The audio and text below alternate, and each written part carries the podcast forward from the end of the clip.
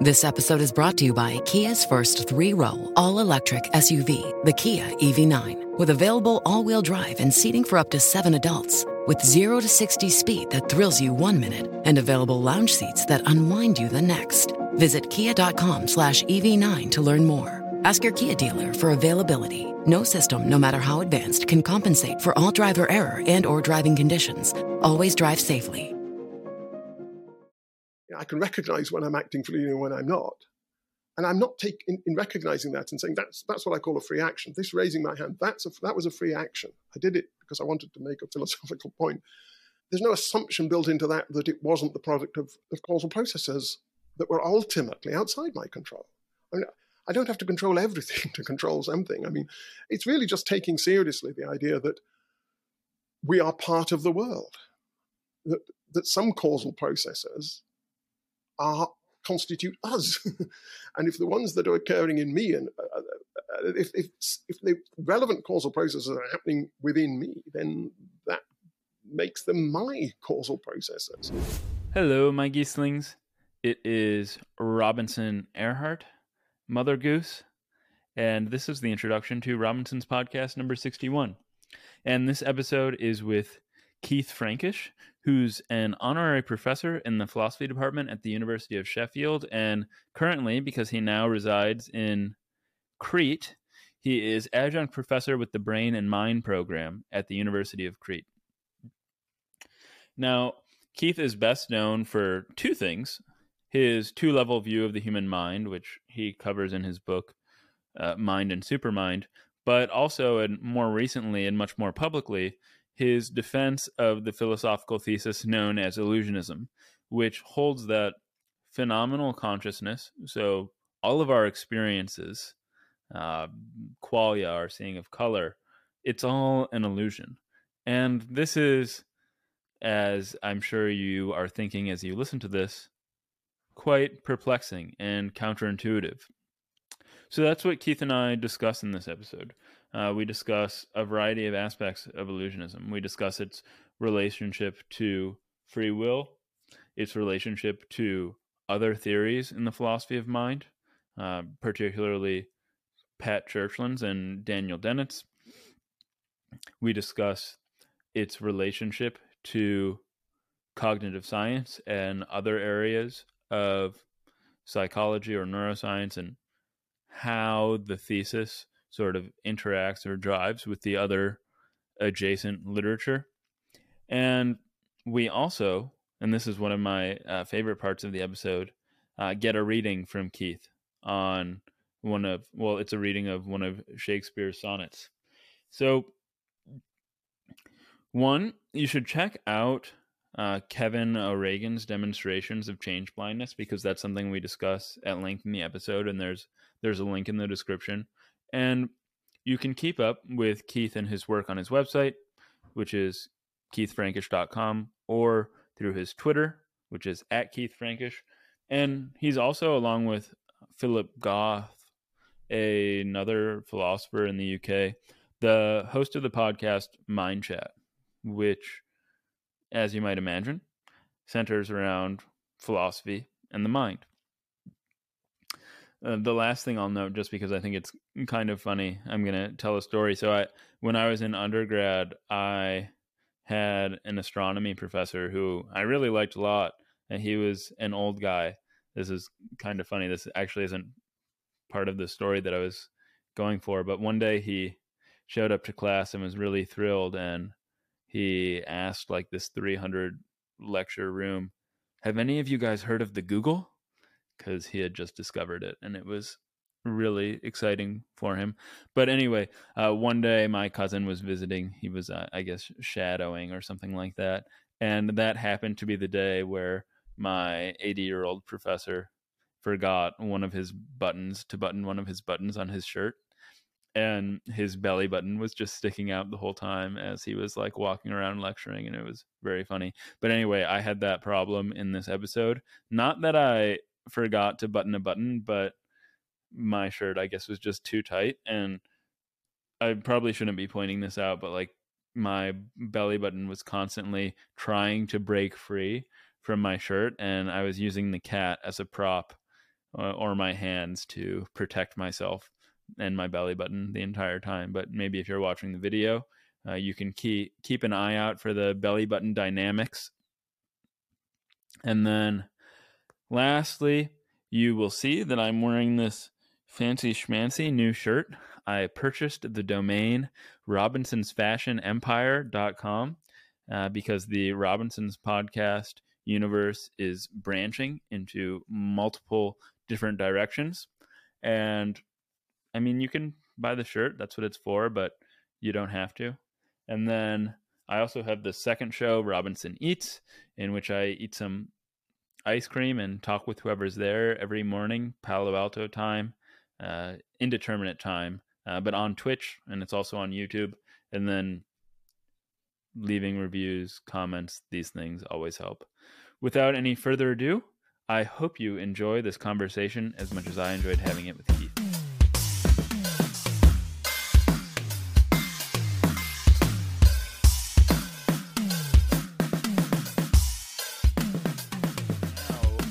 Now, I mean, what you've been working on the last many years is illusionism. And mm. as far as I can tell, your discussion of illusionism, or the discussion more broadly speaking, begins with the hard problem of consciousness. And maybe we could start off by saying a bit about what the hard problem is and how it differs from what we might call the easy problem. Mm-hmm. Mm-hmm. Yeah. Well, the distinction, the, the, the, terms were introduced by David Chalmers in the mid 1990s, mm-hmm. first in a paper in 1995, I think, and then in his book, The Conscious Mind, 1996. And I, I guess this, the distinction uh, had um, people had been aware of the distinction, but it, it hadn't been.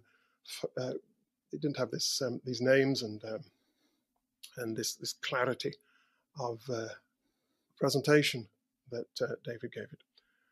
So the idea is that the the easy problems are ex- explaining the sort of things that cognitive scientists focus on explaining, explaining functions, explaining things the brain does. Um, if you ask a cognitive scientist to, to talk about perception, they will talk about uh, processing of, of, visual information, um, about how um, the sensory cortex processes signals, mm-hmm. um, processes visual signals, and extracts, recognizes certain, looks for certain patterns in them that are characteristic of certain features in the world. And then it uh, edges, colors, shapes, and so on, and then integrates this information, and then uses and then have further systems then use this information to uh, detect, to recognize objects, to classify th- uh, um, what's being um, observed as an object of a certain kind, and then how this information is then used by other brain systems, uh, how it's used in reasoning and the control of behavior. It's all about the brain doing things, in very much the way that other bodily organs do things. The mm-hmm. digestive system processes food and extracts nutrients. Uh, the liver performs all sorts of clever chemical uh, um, uh, operations on the blood. And so on. Organs do things, and the idea is that, that, that you know, the brain is a very, very complex um, organ that, that performs lots and lots of functions. So in a way that easy in informational terms. Sorry. So in a way, the easy problem kind of boils down to the aspects of the brain that we all agree can be viewed or measured from the outside, and there's there's not much of a dispute there.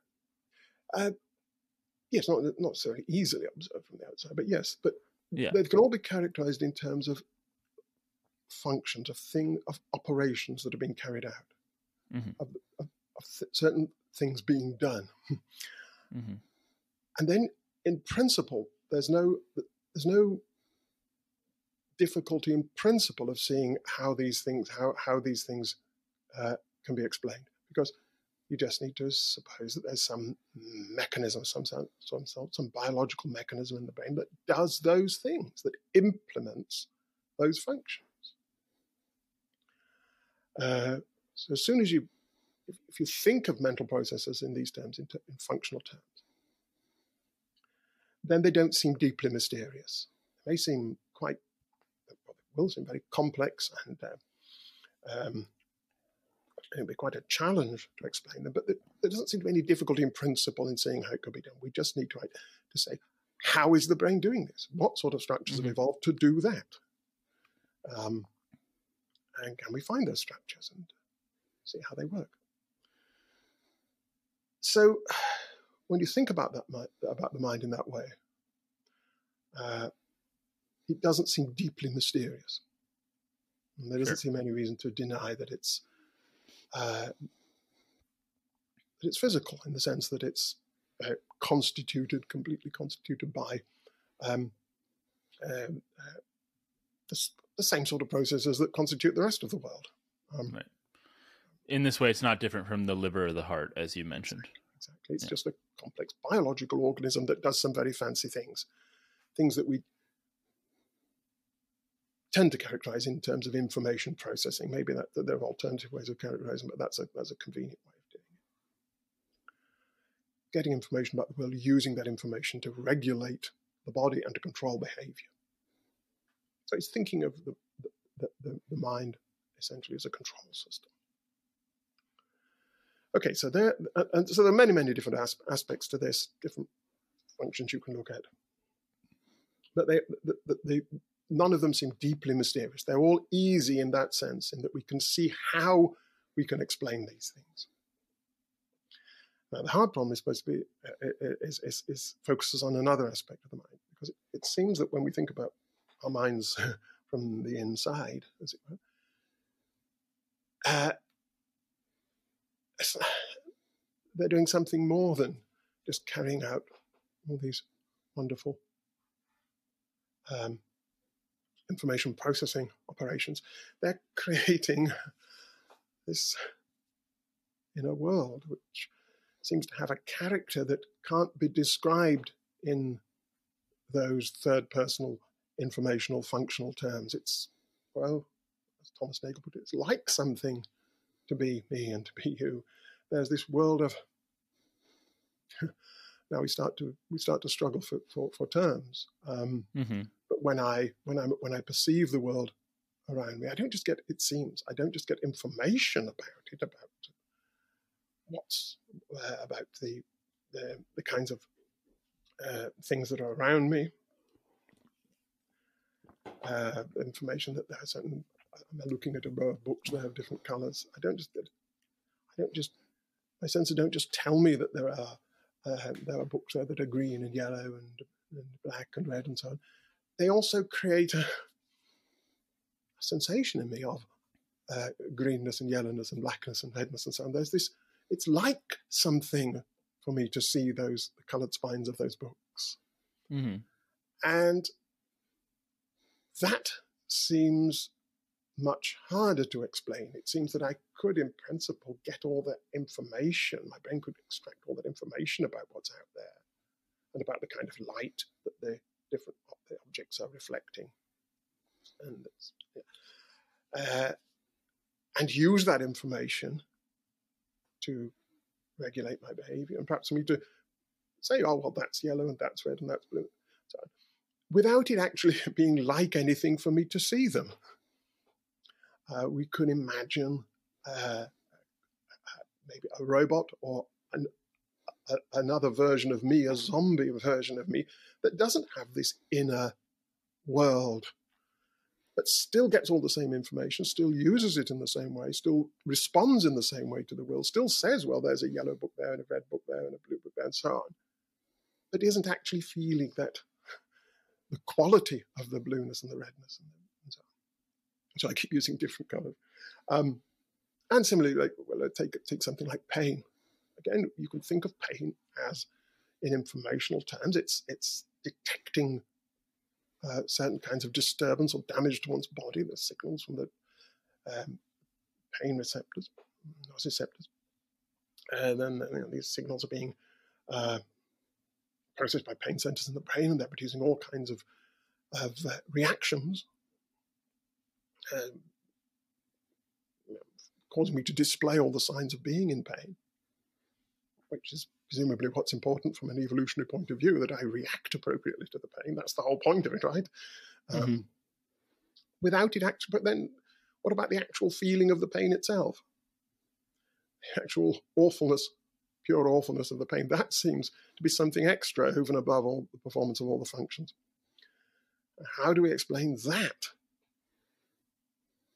And that's the hard problem because it's hard because we don't seem to have any idea of how we could even set about explaining it. It seems that all these complex processes occurring in my brain that we can characterize in, in, in, in third personal terms, in terms of the informa- information processing or whatever. All that happens. And then something extra happens as well. Mm-hmm. Uh, and it's sometimes this, this, this extra thing is, is, is um, characterized as a, a, an extra property that my brain seems to acquire. My brain, like um, the brain, uh, the brain states involved in perception or feeling pain seem to acquire an extra property, mm-hmm. phenomenal property, quale, or what its likeness, um, which somehow just seems to pop into existence almost gratuitously. Mm-hmm. Um, and so some people think, well, that's that's how it is. We've just got to accept that these properties just do come along with all those complex uh, uh, functional properties. These these extra intrinsic fields just pop into existence alongside them, and that's just how the world is. And all we can do really is um, describe the conditions under which they come into existence, mm-hmm. and leave it at that. And you open up one of your papers on illusionism with a really nice example that I think explains, or maybe not explains, but points out our options for mm-hmm. responding to anomalous phenomenon, like consciousness, where it's there, but it doesn't sort of fit with any of the other. Well, we don't have an answer. Science doesn't give us an answer, at least at this point, at least that's not generally accepted about or to the hard problem. So the anomalous phenomenon I have in mind now is psychokinesis. Mm-hmm. And I'm wondering if you could if you could run very briefly through this psychokinesis example mm-hmm. and what our responses are, what our potential options are for dealing with it.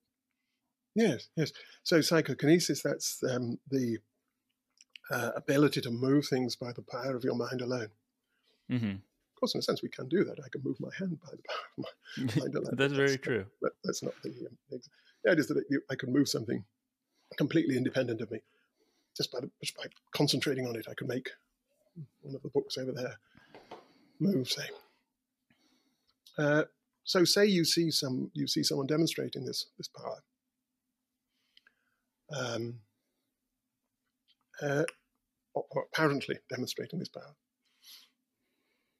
So they they, they, they sit down and um, there was a there was someone who, who was famous for doing this. They could appear to move the pages of a book. They would just stare at the book and the pages would flip like this. Just, oh, really? They just focus like this. They're quite famous. I can't remember their name now, but if you Google uh, psychic page turning, they would stare at the book and the page would flip. And they would stare again hard, flip. Mm. Um, so you've got three options really. You can say, right, this is something, this is, they're genuinely doing this, they're genuinely making the, the page move there by the power of their mind alone, not by any other, not by any trick. Actually, what the person was doing in this case was they, they, they, they, they, they could blow a very fine, focused jet of air from the corner of their mouth. They were very, very skilled at this. It was very focused jet of air. And they could, anyway, the first option is nothing like that was happening, nothing trick, uh, no, no trickery like that. They really were moving this, uh, uh, this, this, these objects simply by the power of their minds, just by concentrating on them. No physical means involved at all, no secretly blowing or whatever. And that just cannot be explained in terms of current science. We're going to need a, a kind of a scientific revolution to explain that. Okay, so it's real, it's anomalous, it's real, and it's not explicable at all within current science. Um, so that's the first option, and I call that realism because it's, the phenomenon is real, and it's radical because it means that this is something really new, really novel, inexplicable within current scientific frameworks. And the second option is to say, yes, it's real. They really were moving it by, by the power of their minds, but we can actually explain it in terms of known uh, science. So, uh, actually, in terms of psychokinesis, it's quite hard to think how you might do that. But maybe there's some sort of magnetic resonance yeah, yeah, or something yeah. they can create inside their. Maybe this works. maybe they could do it with metallic objects or something. Maybe they can create some sort of magnetic, strong magnetic field or something that could influence these things. But the, the idea is that it's real, but we can explain it within current science. So that's what I call conservative realism. It's realism because the thing actually happens, and it's conservative because you don't need to have radically new theories to explain it. And then the third option is to say it's, it's not really happening at all. It's, oh, I mean, something's happening.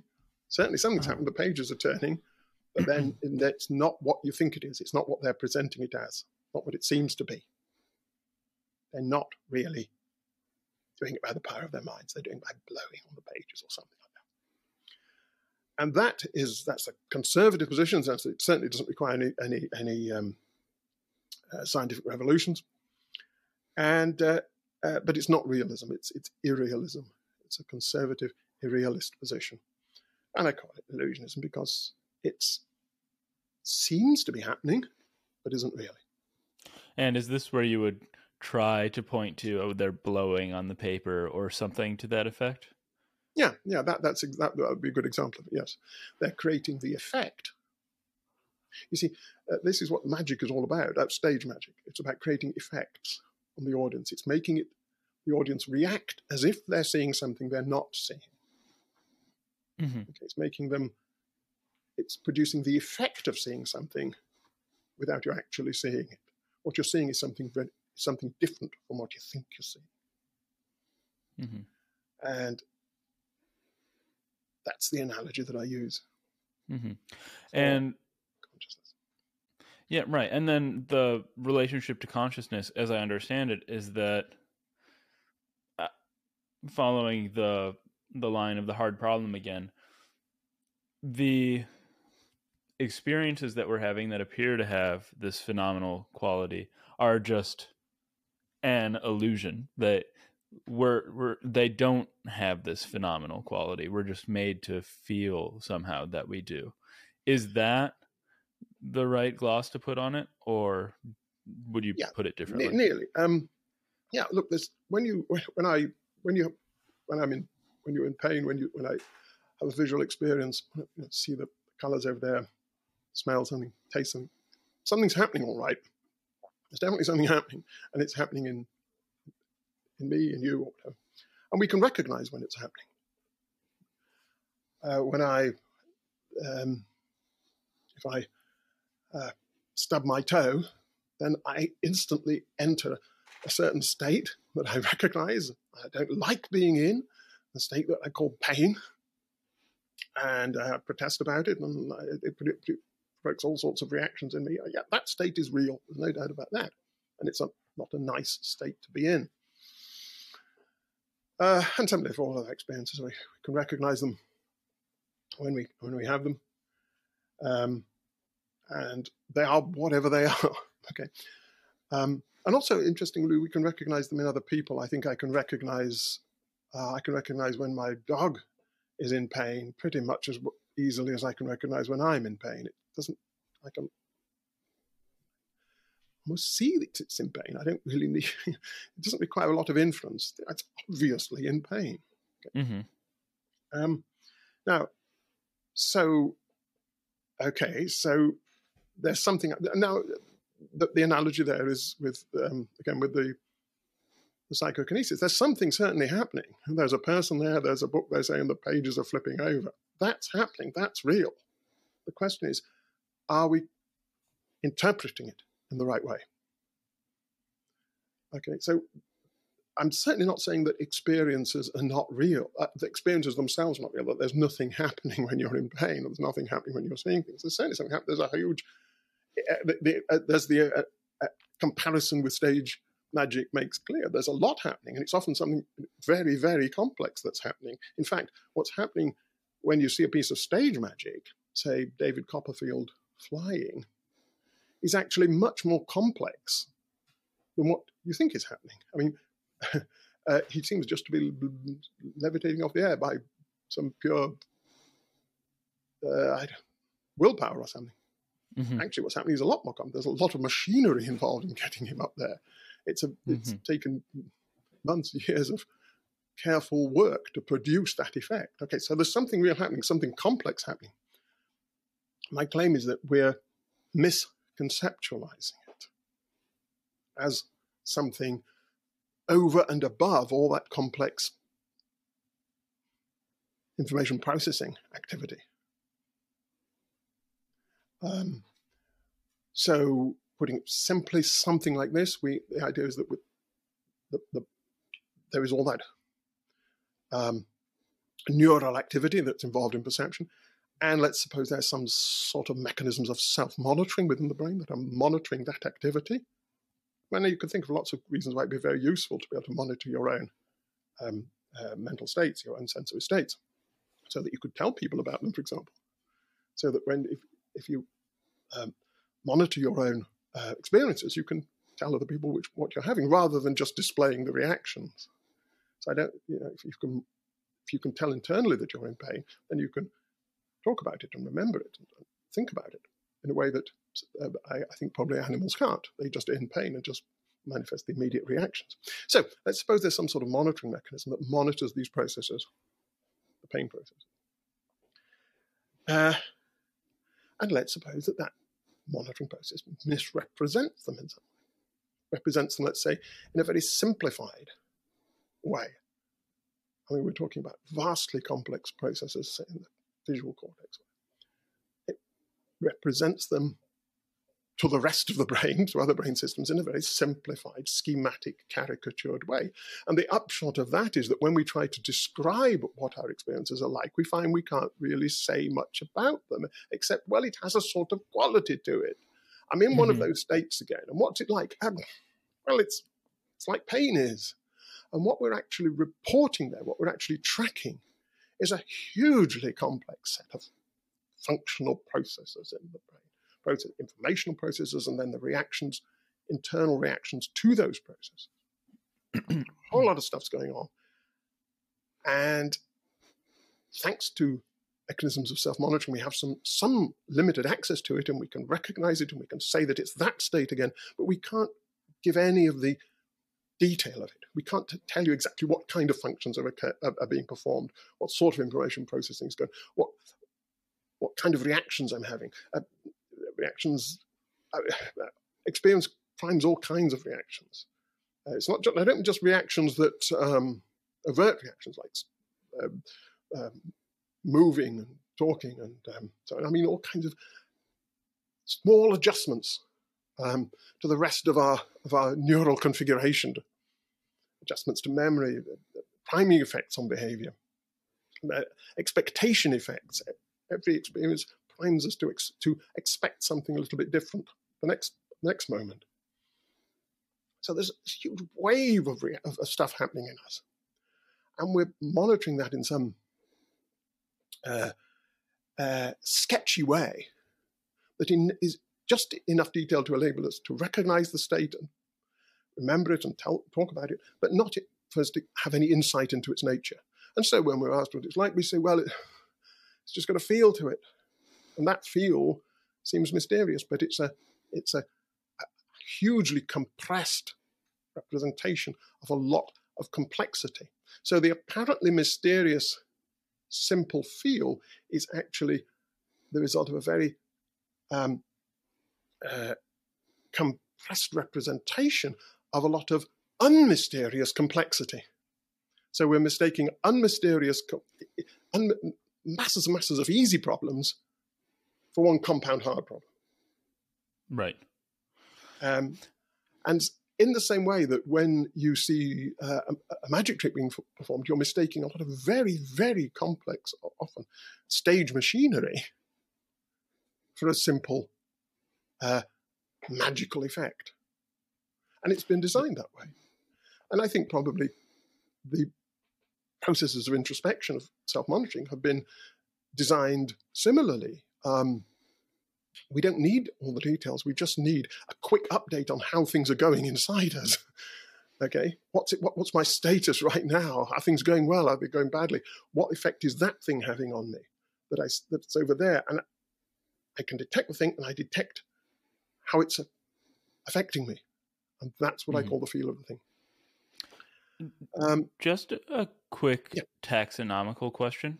So mm-hmm. I'm guessing that the radical realist, uh, mm-hmm. to put a name to mm-hmm. this camp, might be somebody like Penrose, who thinks we have to radically revise physics, I think, to account for mm-hmm. consciousness. That then maybe a conservative. Yeah, I, I, I, suppose Sorry? he might be. Um, I, I, I, certainly they'd be a candidate for putting that camp. They might be on the border though with the with the conservative. He certainly thinks he's certainly a realist. He might be on the border and thinking that current science in uh, the, some regions of current science, quantum uh, physics, for example, maybe are already providing us with the sort of theory we need. But it's um, uh, he, um, so. I guess the um, the approach that he favors is drawing a lot on on on existing science, but trying to take it a bit further. So it's sort of on the border between saying we can explain it within current frameworks and um, and we need radically new ones. Um, the, the, more radical ones, I'm thinking of things like panpsychism, for example, um, which um, takes the view that all of matter has this fundamental qualitative aspect. Um, okay. Uh, and forms of, of uh, various forms of dualism. But yeah, yes, actually, I mean, maybe Penrose would, would come down more on the more on the on the radical side, I think, perhaps than the conservative side. And then the distinction between the conservative side and mm. Your view is at this point still just slightly murky to me because you don't want to deny that we're having these phenomenal experiences. Mm. And if you could just again very quickly explain where the crucial difference yeah. is if yeah. if both seems to because both views seem to both both categories seem to want to explain the phenomenal experience with with science that we already really have more or less. Yeah it's, it's, it's a good point and it's the thing that i'm often pressed on what exactly is it that i'm denying? And if um, if i give some rather heavily theoretical account of what uh, these phenomenal properties, qualia, these this, this field, what it's supposed to be, then you'll find that realists, some realists will say, well, we, we, were never all that invested, heavily invested in that, in that, um, uh, in that theoretical conception of these things, which I'm saying there's this feel there, and it's just real, and it's immediate, and it exists. Are you denying that? So, if we start with a very watered down conception of what um, uh, of what this uh, this qualitative aspect is, what it is like aspect is, then it seems that, uh, that I'm under pressure to say, well, you know, yeah, you can't deny that. Um, I think probably the way I'm uh, the one way of putting it is that I deny that there's anything that poses a hard problem, anything that can't be explained within current frameworks the sort of frameworks that cognitive science currently has. Uh, anything that requires us, anything that forces us uh, into radical theorizing. Now, but as you say, there are a lot of people who think that that um, uh, uh that we can be we can acknowledge the reality of uh, phenomenal consciousness, phenomenality, um, without being forced into those radical positions. Well, okay, so now we get into I guess now I'm, I'm inclined to ask them what exactly it is they think they're trying to explain.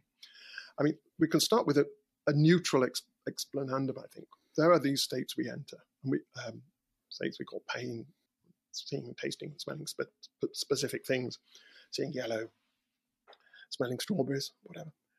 Uh, we enter these states and we can recognize when we enter them and uh, we can recognize when other people enter them generally pretty reliably. So something happening there, okay? Um, and so that's what we need to explain. Um, without any, without imposing any theoretical, any conceptual framework on it. That state, whatever it is, that's what we need, need to explain. And we could go a bit further. We can say we're, we're tempted to describe these states as having some qualitative aspect that seems, at least at first sight, to present a hard problem. Okay, a problem that does require radical theory. Um, so let's let's try and investigate what's going on. And suppose we come up with a, an account of what is going on um, that that takes the sort of form that I was sketching there. That says, well, there's, uh, all that's going on really are um, complex forms of information processing and self-monitoring, which create in us the sense, the belief that there's something more going off, that there's something extra, something something mysterious going on.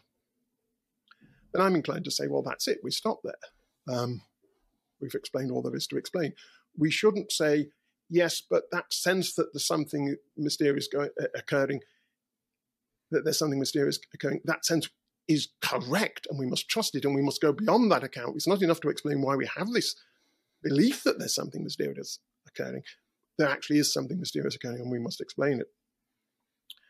Um, now, so turning to the conservative people, uh, I'm inclined to say, which way do you go on that? If we had a complete account of what's occurring when we're in experience, an account which from which it followed that we would be convinced there was something mysterious occurring, something that we'd be inclined to point at and say the phenomenal feel of experience, this, this, this what it's like, this, this intrinsic. Uh, it would follow from our account that we would have that belief, that conviction, without supposing it to be actually true. Would they be happy with that? Would they uh, um, um, accept that as a satisfactory account of consciousness, or would they say, no, no, this, we need to go up another step? And so I kind of put it back to them and ask them and put pressure on them to say, look, really, when it comes down to it, there's only two ways you go here. You either take these intuitions of hardness seriously, or you don't. And if you don't, mm-hmm. then you end up on my side. And if you do, then you end up on the radical side.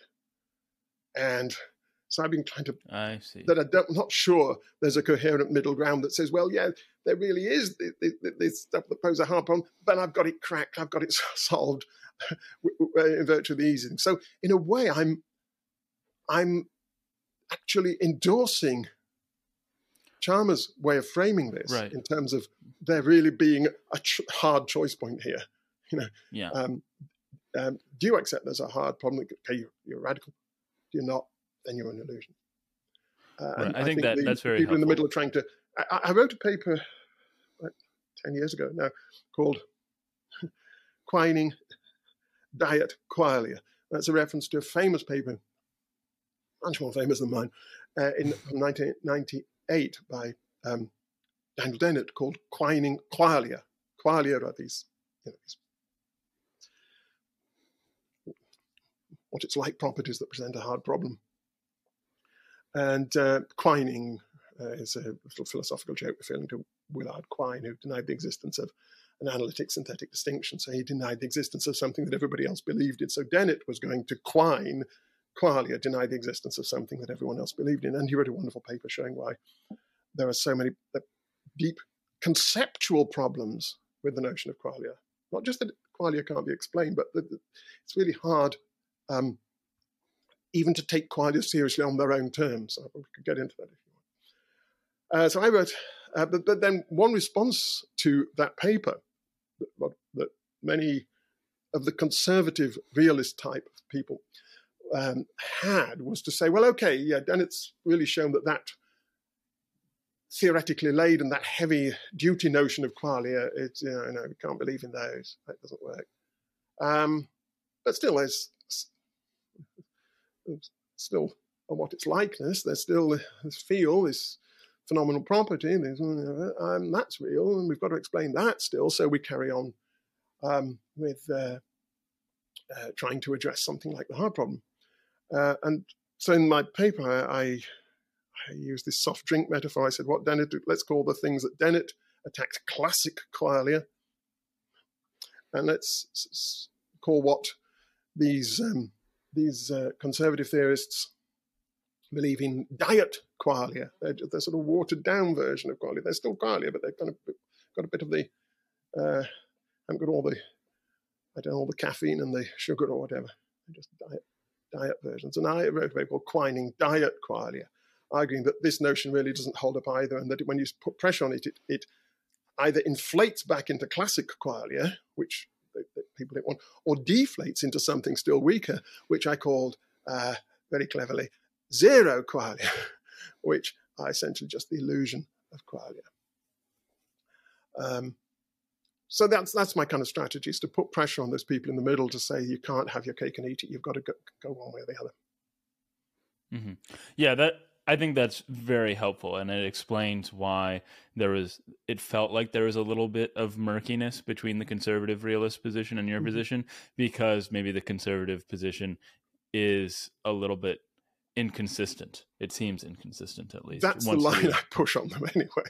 Yeah, yeah. Um, there's a lot now, of murkiness in this area because terms are. I mean, the, the whole thing is um, is uh, grounded in, in, in, in, in murkiness, if you like. I mean, the, the famous um, quotation that Ned, uh, Ned, Block used, I think, from, um, I think it's from either Louis Armstrong or Fats Waller, I'm not sure who, from a jazz musician anyway, who said of jazz, if you, uh, if you, if you have to ask what it is, you ain't never going to get to know. And the idea is that that's the same for phenomenal consciousness. That don't ask me to, exp- to, to define what it is that I'm talking about. Don't ask me to describe it. It's just you know what it is. I know what it is. We all know what it is. Ah, well, let's let's start doing serious philosophy on this on this thing. And I, I, I think that's I think we do have to ask. Um, mm-hmm. And it's very unwise to try to build philosophical edifices on something so nebulous. Mm-hmm. So I I talked to Pat Churchland uh, a few days ago. Hers was the the last episode that I released, and these these aren't heard words, but mm-hmm. I'm going to put this uh, attribute this sort of to her or what I inferred. It seems like the proponent of the reality of the hard problem, their maybe tactic is to show what the science can't explain. Mm. Whereas the tactic of the eliminative materialist, or mm. maybe, well, I'll just stick with the eliminative materialist for now, is to show what the science can explain.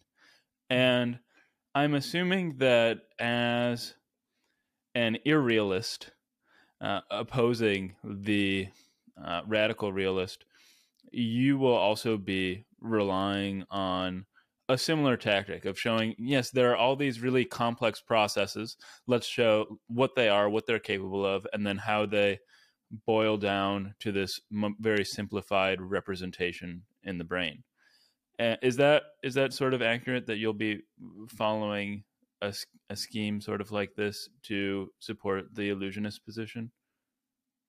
Yes i think um, as i see the um, i see i see I see Pat as as as an as an ally. I always have done. I have huge respect for her, though I know she doesn't like the illusionist uh, label, at least. Um, um, yeah, I can see that. um, yes, I think I'm, I'm, what you said. I'm, I'm, I'm certainly brought in sympathy with. I, I, see the as far as explaining phenomenal consciousness goes. It seems to me what we need to explain is uh, all of the associate all of the effects characteristic of phenomenal consciousness, um, including centrally our, our beliefs about it. Why do we think it exists? My um, my so the a specifically illusionist problem will be what is it about the nature of perception itself and introspection and sensory introspection, the nature of sens- sensory perception and sensory introspection that leads us to have this conviction that there's something deeply mysterious about our own consciousness. And so that's a that's that's a quite a specific question about certain um, certain uh, um, cognitive functions. My thought is that once you've ex- once if we can explain that, then we've ex- then we've explained all that needs to be explained. You you did just men- you just mentioned sensory perception and, and sensory sensory introspection, mm-hmm. and I'm wondering if contra the hard realist, or not the hard realist, the mm-hmm. radical realist, mm-hmm. there are ways you have in mind in which you can draw on the psychological literature, the cognitive science literature, or the neuroscientific literature in these domains to support the illusionist perspective. Oh, the illusionist ab- perspective. Absolutely, yeah. absolutely. This is. I, would love to hear about that. I, absolutely, this is. Um, this is what I think. this is what I think. Scientists working on consciousness should, should be doing, or should be doing a lot more of. Um, I mean, one one project, one large project in consciousness science is to identify um, what are called the neural correlates of consciousness. The idea being that yes, there is this uh, there's this phenomenal consciousness. The, the, sort of the inner lights really do come on, um, and that's somehow being produced by the brain. So let's try and find the brain mechanisms that are causing it to happen. Even though we can't explain, even though perhaps we can't explain how they cause it to happen, let's just find out what they are, which bits of the brain are responsible for making the lights come on, making the phenomenal lights. Is in a world now, I think that's that's a bad research project because I, I, don't think the inner lights do come on in that sense at all. I don't think there are inner lights of that kind. So looking for the correlates of them is is um, fool's errand. And also note the talk, the, the, language, the correlates. Okay, I mean, you're not looking for explanatory yeah. mechanisms. You're looking for right. correlates, and of course, a correlate doesn't. Exp- right. Well, you know, tells you something. Yeah, that happens when that happens. Yeah, but I don't know that that happens when that, or even just that that causes yeah. that. I want to know why. What's the relation yeah, between the two? How does it produce it? The so, consciousness is separate, to use that. Yes, language. there's still a dualism implicit in the very use of the mm-hmm. word correlate.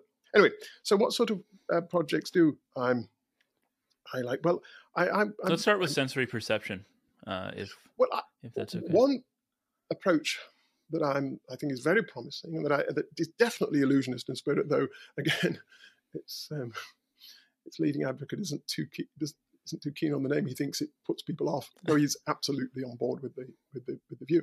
Is um, uh, Michael Graziano's work on attention uh, and the modeling of attention. It's not so, so much about the attentional processes that uh, direct perception. so speaking. Uh, and he thinks that uh, the idea is that in order to control attention, the brain needs to model it. In order to control something, you need to have a model of the thing you're controlling. So it needs to model attention for the purposes of control. Model how attention. So it, it, there are these attentional systems, uh, systems that have evolved. Okay, and they're in place and they direct, um, I guess, perceptual resources to different features that strike um, that, that, that, are interesting, that are salient. Something similar, something very simple might be if I want to focus on my can of Coke, I move my eye to look at my eyes to look at it. That sort of mechanism, something that crude. Yeah, but I'm, I'm thinking of not, not of the ones that are uh, so much under you know deliberate control, but that just I mean, okay. it's, it, as an animal is moving around through its environment, certain things will attract its attention. Things that that um, will, will um, I see. It's bottom up attention of that kind. It's also top down sure. attention if it's if it's hungry, saying it's looking for food. Maybe there are different sorts of attention. We I, we don't get into the details of this, but the point is that if the brain wants to control attention, I hope I'm getting this right. It needs to have a model of how these attentional processes work, and so it monitors the attentional processes and it creates a simplified schematic model of how they work, which present which models attention as something like. Uh, um, I, I, a little while since I read the papers. I hope uh, uh his work on this. I hope I get it. Which models the attention as something like a almost like a fluid that flows out from our from our sense organs and attaches onto things in the world, um, and that is like a sort of ghostly fluid. I'm not sure if you use the word. Like some um, a sort of energy that, that comes out and attaches, uh, focus, latches onto things in the world, and then has effects on us. And it models attention in this way, in this simplified, caricatured way, because that's a useful way of controlling attention. And then, of course, when we reflect and start to ask ourselves you know, about the nature of attention, about the nature of the perceptual processes, we are tapping information from this model, which is already a caricature model of the actual processes. And so we tend to think of ourselves as having some sort of I'm sure I think I think he uses the word ghostly fluid, something like this, some sort of non-physical um, uh, uh, uh, um, I'm sorry, I can't think of the right word. We tend to think of our minds as that's it, minds being able to reach out to things in the world and to have a, a uh, effect upon us that is uh, unmediated by mechanisms and so on. There's this direct way of grasping grasping information world and a direct way of this information affecting us and moving us like some ghostly spirit inside us. And that's how we get the concept, the dualistic conception of, of the mind.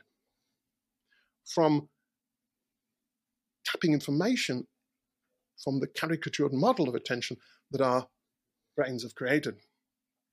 That wasn't very clearly explained, but I hope they get the basic idea. They, mm-hmm. there's, there's, there's a simple the, the, the brain constructs simplified models of its own activity. We can access information from those models, and we get a caricatured, distorted idea of what our own minds are. Sure, sure. And that's the basic strategy. Now, that's related specifically to attention. I think we need something a bit broader that is I think that's part of probably part of the story. And I think we need something a bit broader that is also um, um, monitoring and modeling our reactions to uh, the things we're perceiving. So we're not just um, experience isn't just a passive process in which information comes in and just sort of stops there in consciousness.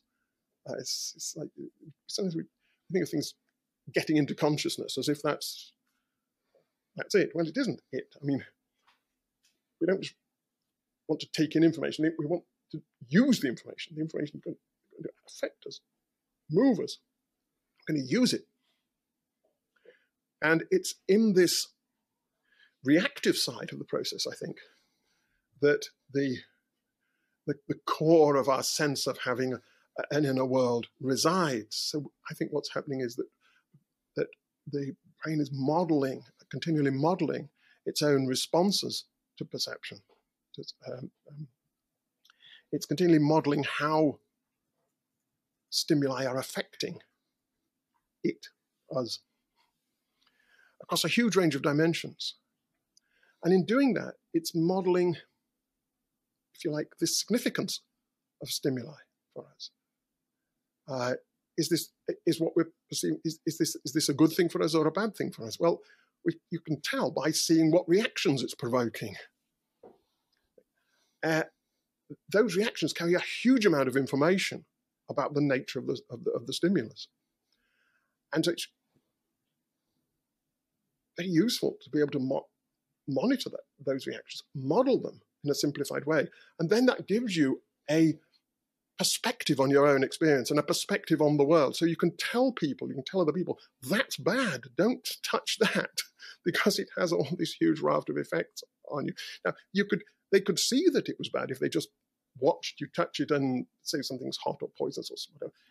They could mm-hmm. observe you touching it and reacting in that way, yes.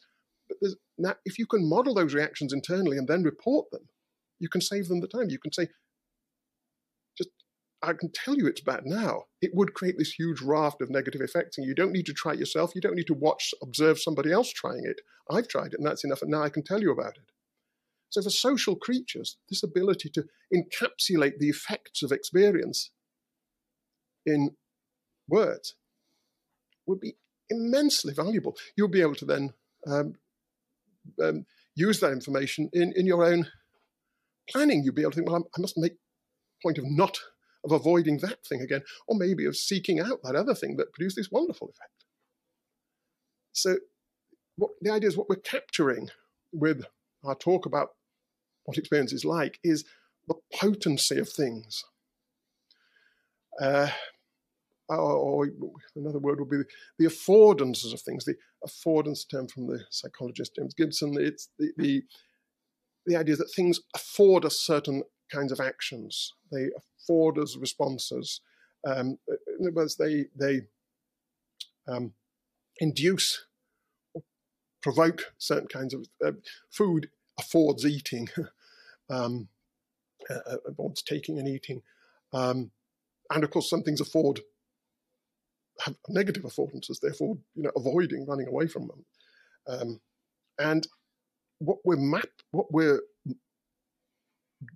a, a system that monitored our react, our internal reactions to stimuli, this huge raft of psychological reactions to stimuli, would in sense be monitoring and modeling the affordances of things. And it'd be immensely useful to have that. But again, we wouldn't need to have it in, have the information in minute detail. We would need to know all the different dimensions of the of the um, of the reaction. We just have a, general, a sense of its overall shape. Is it good or bad? Is it like that other kind of reaction? Is it it's more like that one than this other one? You know, just so we can locate it within a space of qualities, if you like. Um, just as you can locate colors in relation to other colors and so on. Great sounds and great pains, things to other pains. And so you can give a relative um, a location in the space of these things and you can tell other people about it. And you think about it. And that's what I think. It's those mechanisms that I think that are responsible for our sense of having this world of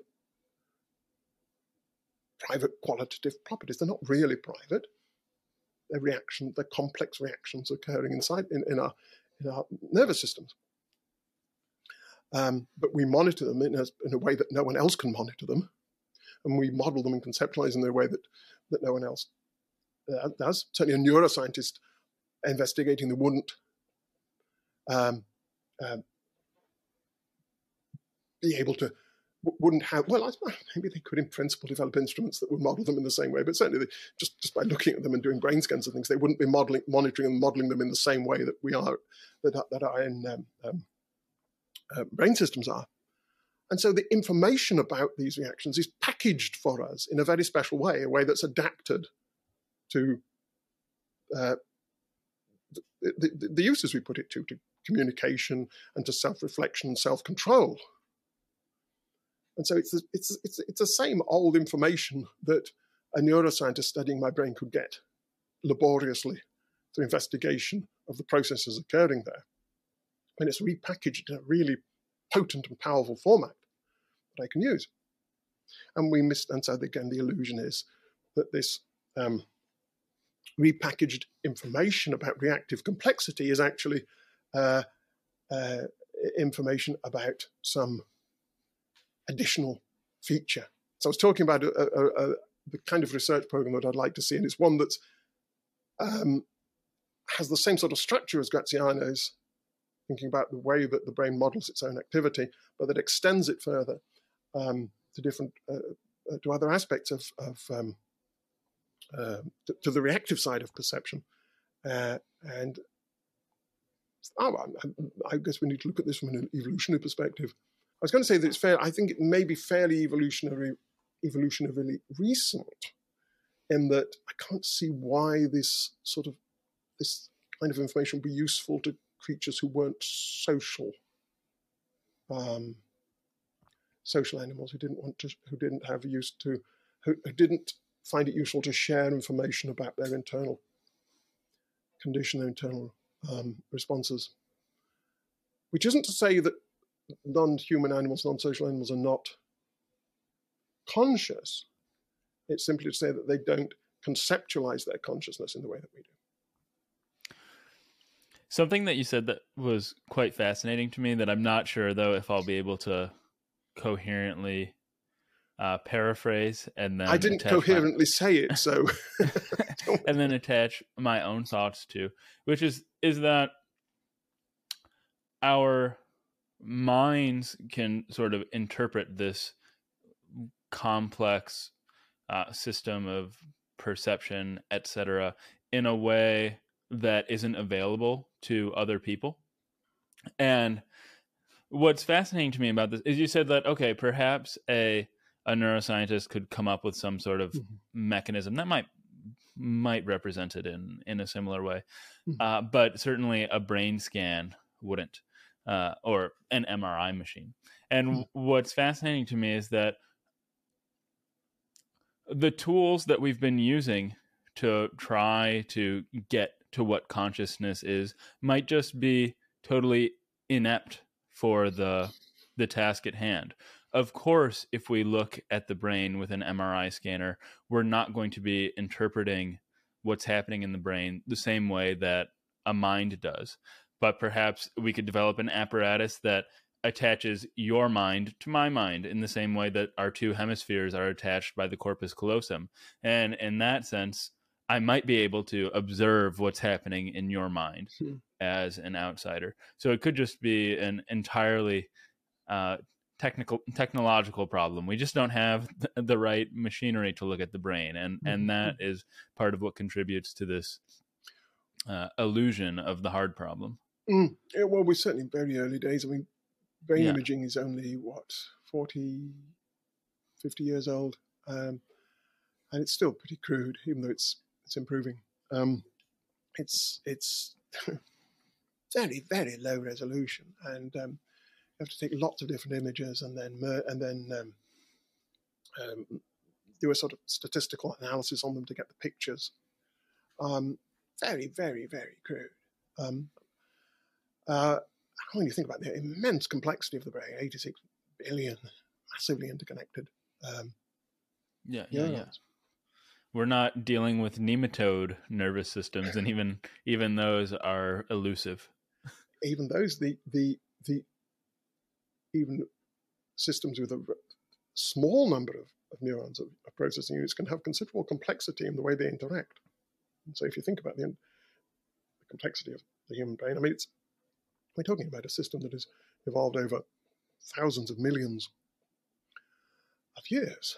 Um, uh, and I think I think brain imaging gives us an illusion gives an illusion an illusion of of of um, I, mean, I don't want to be too disparaging by the way. It's telling us something, but I think it, it, it gives us the illusion of, of, of, a greater degree of, of precision and understanding um, uh, and discrimination than, than we actually have. Uh, but it's, it's early days, very early days. Mm-hmm. Um, and yes, I, I, I, I mean, this I think is the ultimate, the ultimate test of whether there really is a hard problem. Is uh, how do our intuitions about this go in say 50 years, 100 years, 200 years, assuming we're still flourishing and uh, and uh, uh doing uh, doing neuroscience. As we understand more and more about what is actually occurring when we're in these states we call pains and um, other kinds of experience. Um, as we understand more and more about what is happening there and about why we're inclined to talk about them in the way that we are, and we, we understand how our intuitions about these, the nature of these states are produced. Because when a philosopher reports that it feels, when the philosopher well, there's this, this ineffable feel to, the, to, to their to their experience. Okay, they say that you know, if you uh, if you have to ask what it's like, then you're never going to get to know. Why are they saying that? What is producing that report? Okay, let's go. Some this that report is being generated ultimately by some brain processes, and those brain processes presumably are responding to something. Okay, they, if, uh, if I say I can feel a pain in my toe, that's because there's something distinctively happening something happening inside me, in my both in my toe and in my nerve, central nervous system, and I'm somehow responding to that happening and issuing a report on it. And the more we know about how those reports are produced and how it is that we, why it is that we describe our experiences in the way that we do, we understand both what the, or about what the experiences are, what is actually occurring in the, in, in the nervous system, and how we are detecting and reporting that, uh, then I think I think that our intuitions that there is a, anything further to explain than, than, than those processes. Will gradually, maybe not overnight, they will gradually fade away, and we will say, yeah, it sure does seem there's something else happening, but it's not surprising given the way in which, given the nature of the process, the, the, the, the perceptual processes themselves, the sensory processes themselves, and the way in which um, uh, uh, uh, our brains are monitoring uh, them and and uh, prompting us to talk about them. And there may also be another aspect to this as well, which may be um, to do with culture and the role that culture plays in uh, shaping the way we talk about our minds. And there's, there, when I report that I'm in pain, there, there, there must be some sort of brain mechanism involved in detecting the state that I'm reporting. But how I report it, how I characterize it, culture may play a huge role in shaping that. Um, and shaping. What do you mean by that? Well, well. You mean like uh, we might say "ouch" and somebody in uh, some country in Africa might make a completely different sound? well, maybe, but I think the way we conceptualize, well, take um, well, let's make let's make let's start with a, a completely un- uncontroversial nothing's uncon- completely uncontroversial. Uh, let's take an right. example that's fairly uncontroversial. Um, in the past, and well, still some people today, uh, pe- some people thought that, believe that um, people could be possessed by demons. And that these demons could control their thoughts uh, and emotions and actions, and that they were somehow in their minds, in their heads. And some people genuinely believe that they themselves were controlled by demons. And they believe that there was some malign entity that was somehow inside them and was making them do and say and feel things um, that they didn't want to. And so they would describe, if you ask them, why did you do that? Why did you say that? They would say, uh, that it's this demon making me say. Okay. Now, and similarly, they might, in, in private, they might have find certain thoughts going through their minds or images, bad things, themselves doing bad things, and they might say, again, that's the demon making this happen. Now, there's something going off in there. there are certain things going occurring in there when they have these thoughts. There's something occurring in some way, and there are some brain systems that are tracking that and that are prompting them to to to make these reports. So there's some physiological mechanism involved there. But how they're conceptualizing it, how they're conceptualizing what's happening, is being shaped by a theory they've inherited. Um, so they're characterizing certain sorts of mental activity that they're aware of as being produced by some alien entity. And I think there's a much more benign form of that, I guess, which is we, it's quite tempting, I think, to think of ourselves as being as as as something like little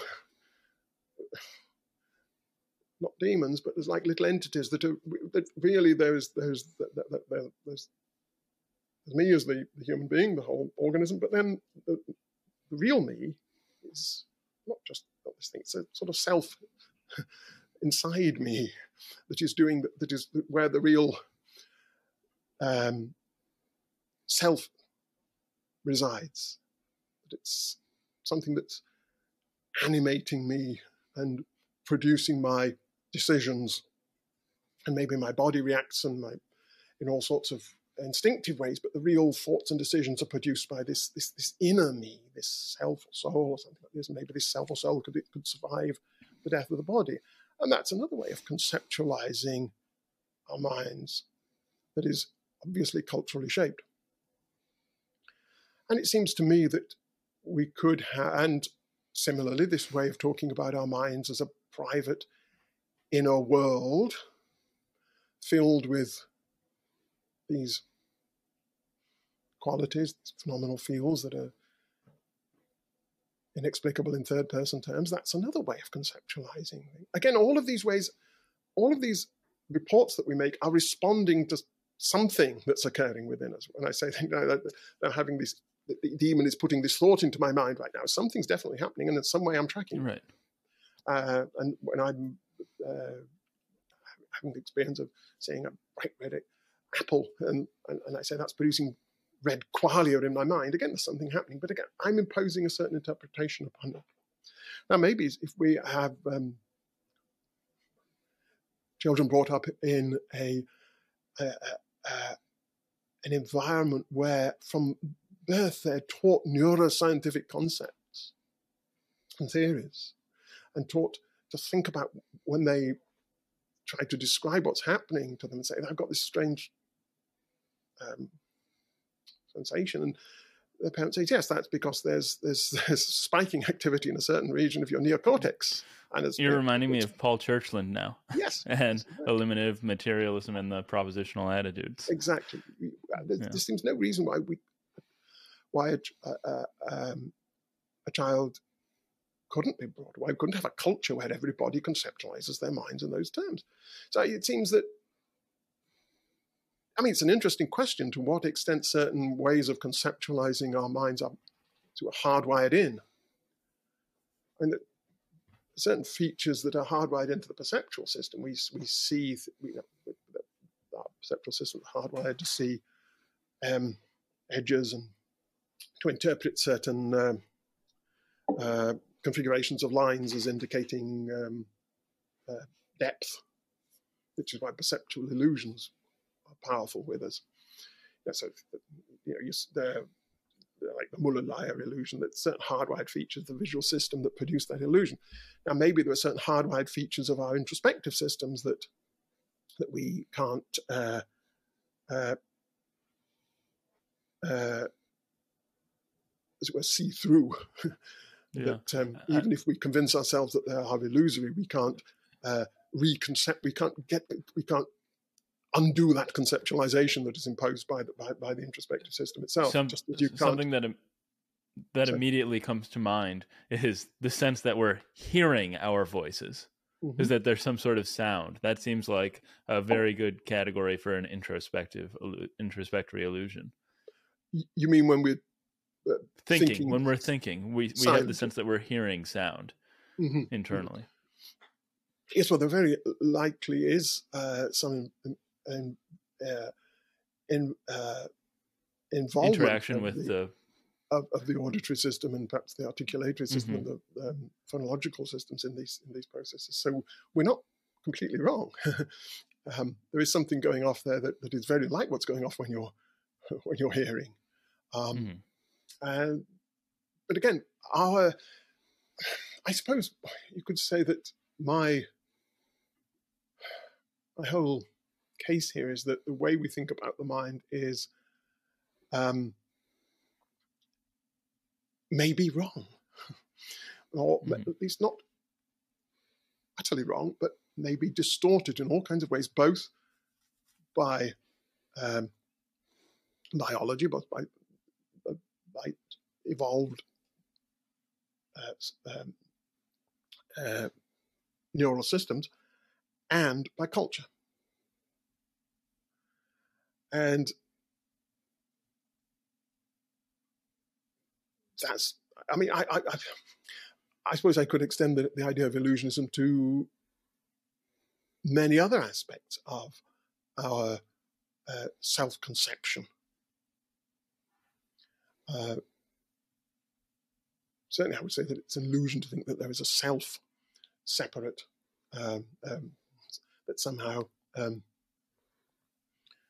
distinct from the the, the, the, the biological organism. I would also say it's an illusion to think that we have the kind of free will that many people think we have, the free will that can actually um, that is can somehow override the the physical causal nexus. And, yeah. Can I press you on that a little bit? Uh, sure. I I mean, I, I, always enjoy talking about free will and hearing different mm-hmm. people's views on it.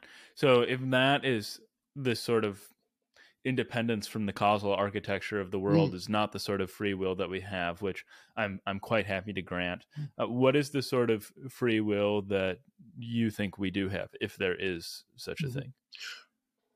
Well, what are we doing with it when we talk about free will? We're talking about our ability to control things, to make decisions about how things are going to um, going to go. I say, I, okay, I'm going to decide I'm going to raise my arm, and I did. You know, I, I can control that. That's something. Um, that's what that, that that happens. Okay, you know, we have certain kinds of self control. We are, um, thanks to these massively complex um, organs in our heads, we can control all sorts of stuff. Mm-hmm. Um, though that that um, that sort of control doesn't require uh, uh, uh, any uh, freedom from necessitation by physical causes. In fact, it relies on it because these processes only work because they, uh, you know, the processes in my, the, mechanisms in my head that give me control of things only work because of uh, the the, um, uh, the laws of nature are, are, are, are consistent uh, and the mechanisms follow them. Um, it seems, though, to me like you might be helping yourself to the idea of an illusion when it when it suits you, like with regard to consciousness, hmm. but it also seems like it like by that same token free will should be an illusion in the sense that everything it in the in the sense that things might be we might live in a deterministic universe.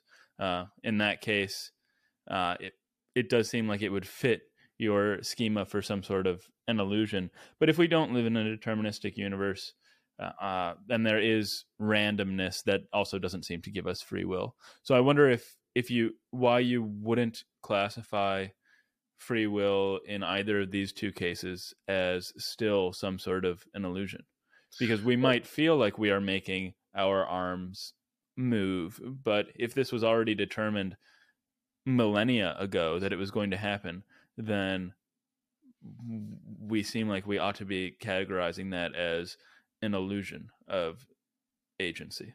If you have a conception of free will that is incompatible with um, determinism, and assuming determinism holds, then I would say that it's that it's that it's illusory.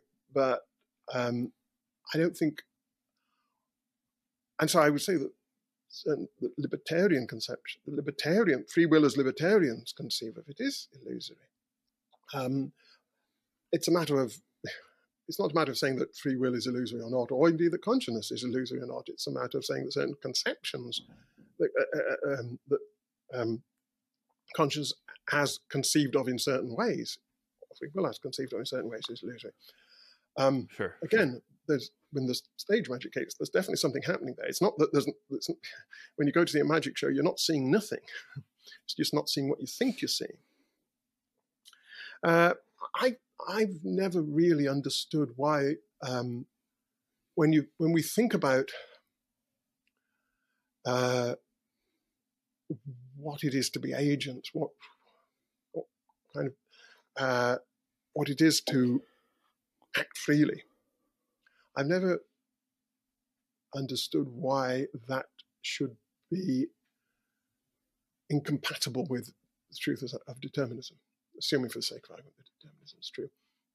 I the things that stop me from acting freely are uh, there's, all, kinds of things that can stop me from acting freely. External constraints of people, you know, preventing me from from uh, from moving or threatening me Uh, if I do something as internal constraints, I might be afraid to do the thing I really want to do. I might, I might too anxious to make the decision that I want to. And that would be a constraint on my free will. There's all sorts of things I can think of.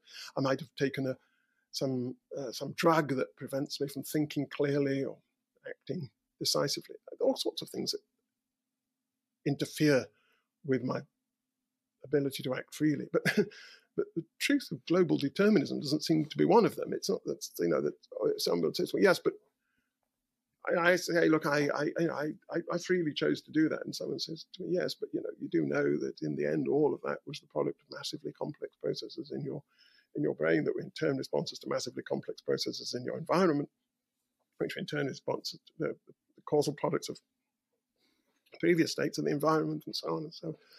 And all of this um, unfolded according to some um, kind of deterministic playbook. Well, well, maybe it did, but still, it was what I call a free action.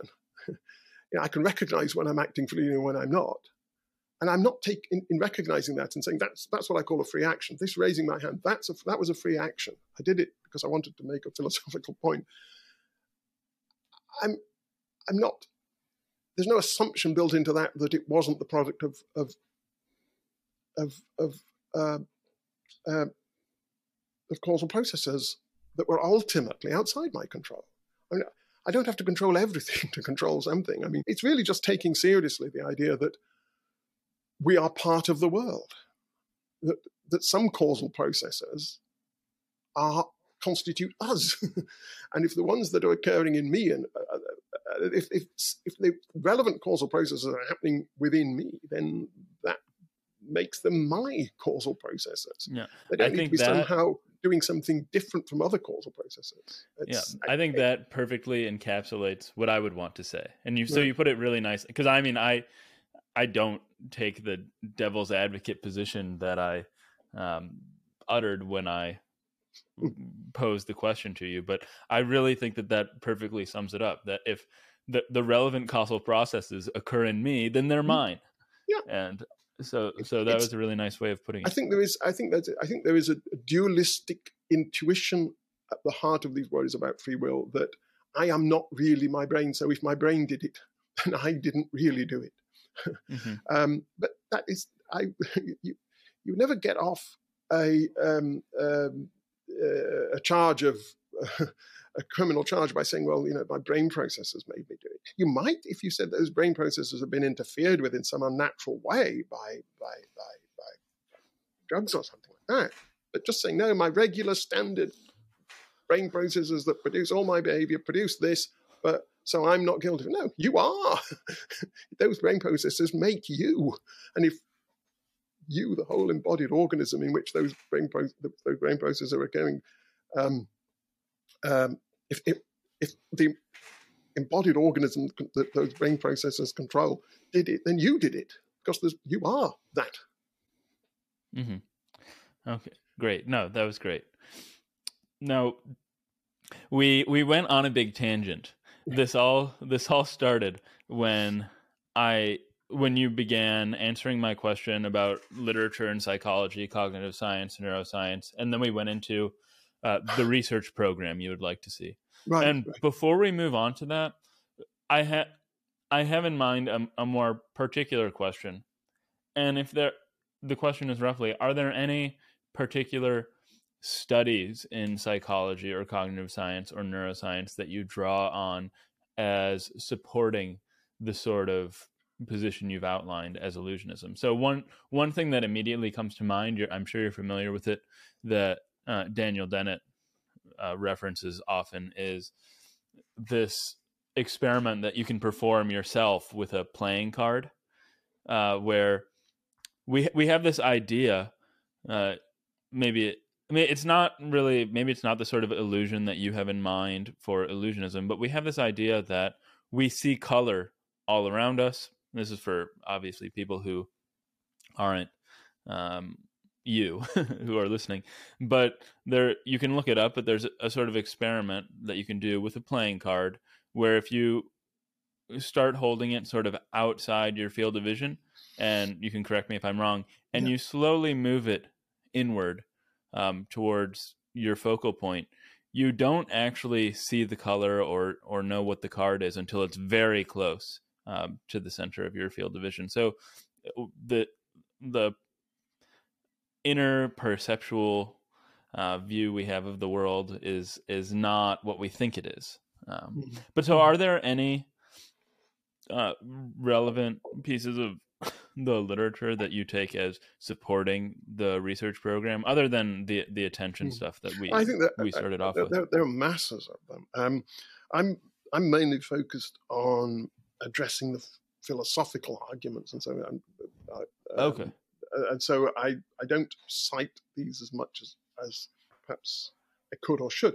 Um, certainly, Dennett, as you say, references many of them in his work. I mean, the particularly interesting work is work on change blindness. Um, I don't know if you're familiar with with that. The, you will um, uh, in these experiments you are you, you were shown a, a, a um, little video saying and the, you will see a, a, static picture. And typically, you see a static, a certain picture, colored picture, say, of a, a scene, and then there'll be a momentary interruption, a blank screen or grey screen or something, and then the picture will reappear. But something will have changed in the picture, something quite signif- significant. Uh, uh, the roof of the house in the picture will be a different color or some element in the picture will have disappeared.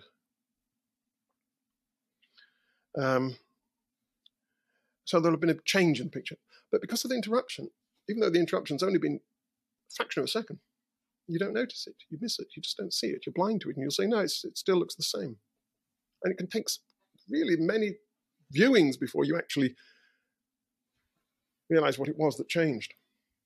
Another uh, the more subtle form is one where it's a the, the image continu- there's a continual change in the image. You're looking at a scene and uh, say one of one of the colors color of, of, of, some region changes subtly, not not not uh, all at once, just gradually, so that by the end it's a completely different color to what it was at the beginning. But you don't notice. Mm-hmm. Um, Kevin O'Regan has some wonderful examples of these on his, the um, has um, wonderful examples of these on his uh, website. Now, these do pose, I think, a, a, problem for people who want to say that they know what they know what it's like to be them. Because what was happening while you say you were watching the one that gradually, where the color gradually changes, and you don't notice it. Well, what was happening to your your qualia? What, what was it like for you to be experiencing that region of the of the image? Uh, the, the color was changing, but you weren't noticing the change. So were your qualia changing? Was it still was what it was like at the end the same as what it was like at the beginning? Uh, even though the hmm. color had completely changed, and presumably the change had been registered at some level by your visual system. Uh, yeah. Or did your qualia change, but you didn't notice they'd changed? In which case, how can qualia be what it's like for you? Because if you don't notice what it's like for you, then what sense is it like it for you? um, so these these are the sort of considerations that Dennett uses to put pressure on this mm-hmm. notion of, of qualia as something that are immediately presented to us and that constitute the immediate reality of our perceptual world. Because if they did, then we should be able to answer these questions. We should be able to say with authority that either my qualia changed or they didn't change. And in fact, it's a really nice chapter. I think it's chapter four of his book, 2005 book, is it uh, called Sweet Dreams? I like that book. It, uh, it, you know, you know the book. Yeah, yeah, I've read it. I, he it's has some really good uh, responses, I think, to maybe it's the Mary in the White Room argument in there. there it's a um, thought experiment. It, yeah, yeah. There, there, it's it's it's a series of um, essays. Uh, some of them, as you say, responding to um, to responses to his own work, and some of them developing some of the ideas in the earlier work. It's it's a it's a wonderful book. I strongly recommend it. And these um, I was going to say thought experiments. He does use thought experiments, imaginary cases, but that is that is, that is a real piece of, of, um, of um, real psychological um, uh, effect, um, well established in, under experimental conditions. And these put pressure on the idea that we do know what it's like to be us. And he, the point of his of his um, uh, analysis of these cases is that you're left having to make a theoretical decision about what to say about your qualia. It's not immediately given to you what you should say in response to these questions. So it turns out that the notion of qualia isn't this innocent, oh, it's just what it's like. It's no, it's some it's a theoretical notion that you're imposing upon whatever deliverances introspection provides you with. And it's highlighting the fact that introspection is limited in ways you didn't realize. Just as the, right. the point about the card is that, that, that you made, we, as you say, we tend to think that it's all richly colored and detailed all the way out there.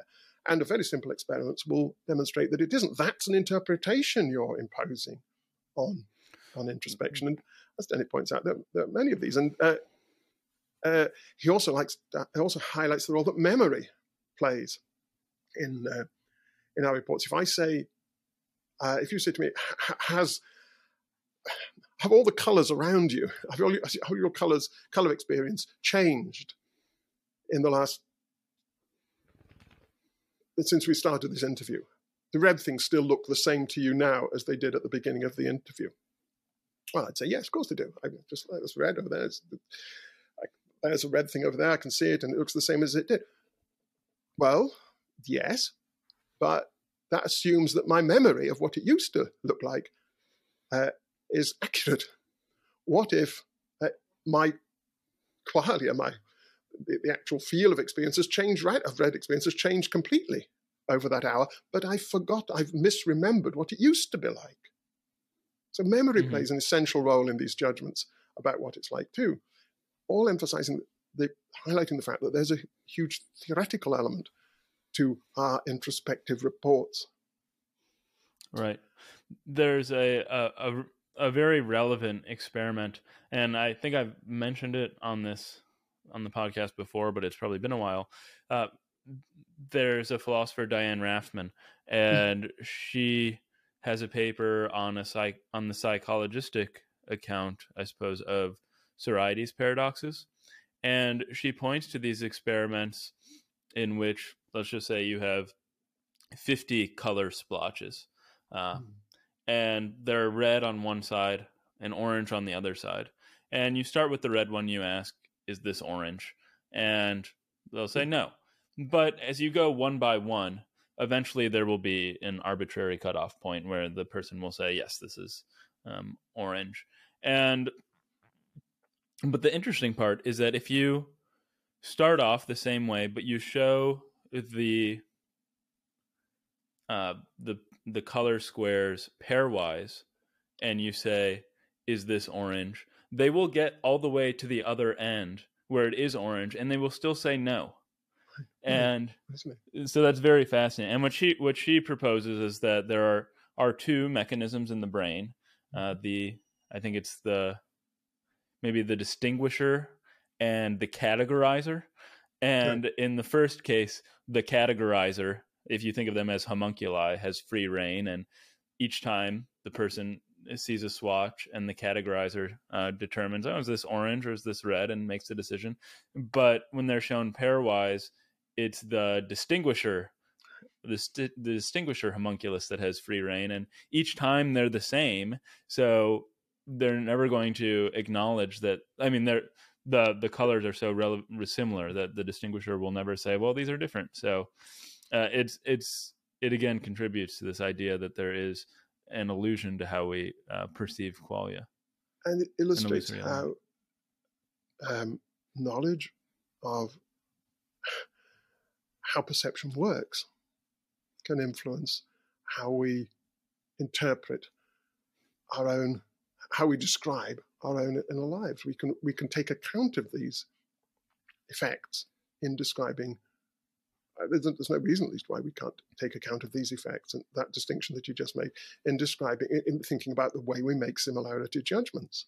and notice mm-hmm. perhaps cases where we are misled by it. Mm-hmm. Um, again, it's it's like it's similar to the to the to the point about free will. Actually, that it's it's just taking seriously that we are just evolved biological organisms, because if we are, then we won't have any magical, infallible access to our own nature including you know to what's going on in here. What's going on if we are just biological then what's going on in here is as much is as much in need of representation and interpretation as the rest of the world. We, we know more, we've been more certain about what's happening this bit of the world than we can be about that bit of the world. Everyone accepts we can be under uh, uh, under illusions about the world around us. We can misrepresent that in all sorts of ways, and percep- we know that perception does. It's highly selective for one thing. We have sensitive, very narrow um, band of electromagnetic radiation, uh, visual spectrum. It's highly selective and distorting. It's adapted for um, uh, it's been um, shaped, sculpted by evolution for uh, to be to be useful. Um, similarly, what about this bit of the world that's inside here? Again, our, our awareness of it is going to be partial and distorted and selective and shaped by evolution for uh, uh, just to suit our, our, our needs. It's mm-hmm. the idea that we could have uh, I want to say magically, and I will say mag- magically immediate and perfect awareness of stuff that's happening in here is quite out of out of sync with the idea that we are just evolved biological mechanisms. Hmm. It's, there's, it's dualism again. There's a dualist intuition at the heart of it. Now, I just to clarify before we move on, the sort of experiments we've been talking about this is part of a strategy more following Dennett to put pressure, to use your word, uh, or it's a it's a negative argument against the the radical realists rather than a positive argument in favor of the the illusionist. Or do you think it serves both purposes? It's um, hmm, uh, I, I, suppose I suppose each both serve the same the same purpose. An argument uh, as far as it's an argument against that position, and this is the only alternative that's in favour of this one. Okay. Um, um, uh, sure. we, that comes back to my earlier point about there not being really a middle ground. Um, I, I, take it what those arguments are trying to do is to unpick the is to is, is to uh, not to argue on general theoretical grounds that there probably is some sort of illusion here, but to actually unpick the illusion itself and to show you uh, elements of illusion in your own introspective world, which you then I see, um, okay. which you then I guess um, loosen you up to the idea that, um, right. that, that there may be a um, a more systematic illusion. Because people right. will uh, say yeah. in response to that, they'll say, "Okay, yeah, change blindness that's a bit that's a bit funny, but I definitely know that I'm experiencing this this red patch here right now, and I know what it's like right at this moment. I might be wrong about what it was like a few moments ago, but I know what it's like right now, here and now. Of course, if you right. start to dig down into that, and certain meditative techniques can enable you to do that, you find that that's not quite as as uh, that's a bit more elusive than you thought it might be. Mm-hmm. Um, I mean, one thing I would want to do in those cases, in these cases, is to start picking. Um, um, and I've, I've, tried to do this a, a couple of thought ex- some thought experiments, is to try and pick away at the. Let's take pain. Pain is the example that I, that I, that I use. People say, well, pain, that's vivid, that's real, it's present, it's here, it's now. I completely know what it is. And it's just immediately wholly present to me. And then I try to pick away at that by saying, okay, well, but pain involves um, when you're in pain, you also have certain beliefs and desires. For instance, you believe that your, your body is, is in distress. You have a desire, a wish for the state you're in now, the condition you're in now to stop. So let's just imagine those not being present. Take those away. So you've still got the pain, but you no longer wish it to stop. You no longer believe that your body has been harmed. You no longer you no longer judge that something bad is happening to you. You're no longer worried about your condition. um, you no longer um, you're no longer seeking relief from the condition. You're quite content to say no. It can let it continue. all the reactions associated with pain, we gradually dismantle them, remove them. You no it's no longer producing. It's no longer evoking um, memories of previous traumatic incidents. It's no. It's not provoking anxiety about the future and the, the, the consequences of this, whatever it is that's happening to you. I said you don't want it to stop. It's not prompting you to behave in any way. It's not, it, you don't feel any uh, urge to m- move away from whatever's the source of the the, the, the, the, the disturbances, or you don't feel inclined to change the position of your body in any way to get relief from it. Take away all of these reactions bit by bit by bit, unpick them all, and what's left? Now, it seems that the you know the, the quality of realism say, well, all the pain would still be left in all its vividness and reality when you'd taken all those away. Um, I don't know. I think I don't share that intuition, um, and I have a um, a little thought experiment involving anesthetics that I like to do. Would you like, like my thought? Yeah, yeah, yeah I'd love to hear it. Okay, uh, so per, first, though, before you get into it, um, yeah. something that you've pointed to that I find quite fascinating is mm-hmm.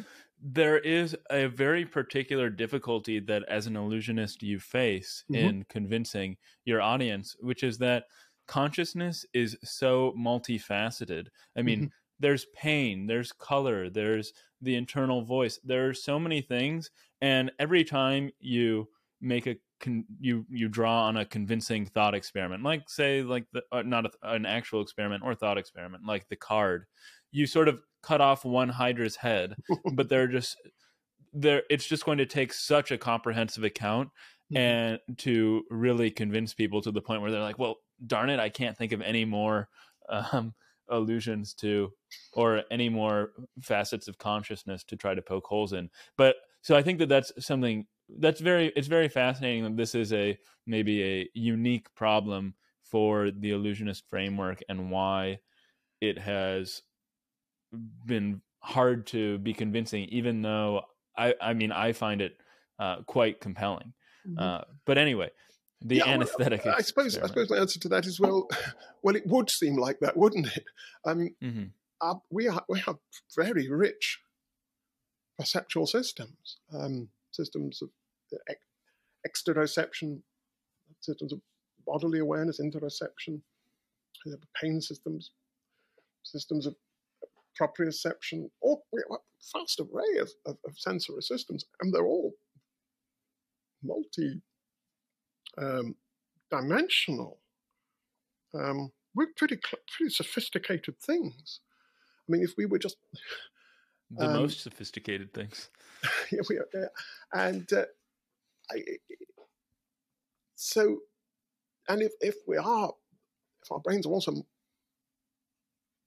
tracking these very sophisticated processes and giving us some sort of um, uh, limited, distorted access to them, it's not surprising that we would be in this state that you mentioned.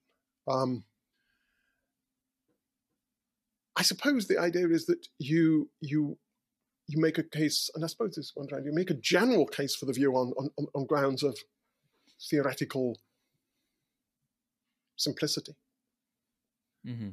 Uh, you make a then you make uh, and you support that by particular examples, particular um, case studies um, that um, uh, offer some support for it. You you pick away at the at the uh, the notion of immediate infallible awareness that's supposed to gra- that grounds that, that's central to this intuition that we know what it's like to be us that there's no mediation involved there's no no room for misrepresentation. You you, you work on many different um, fronts fight on many different fronts. Right.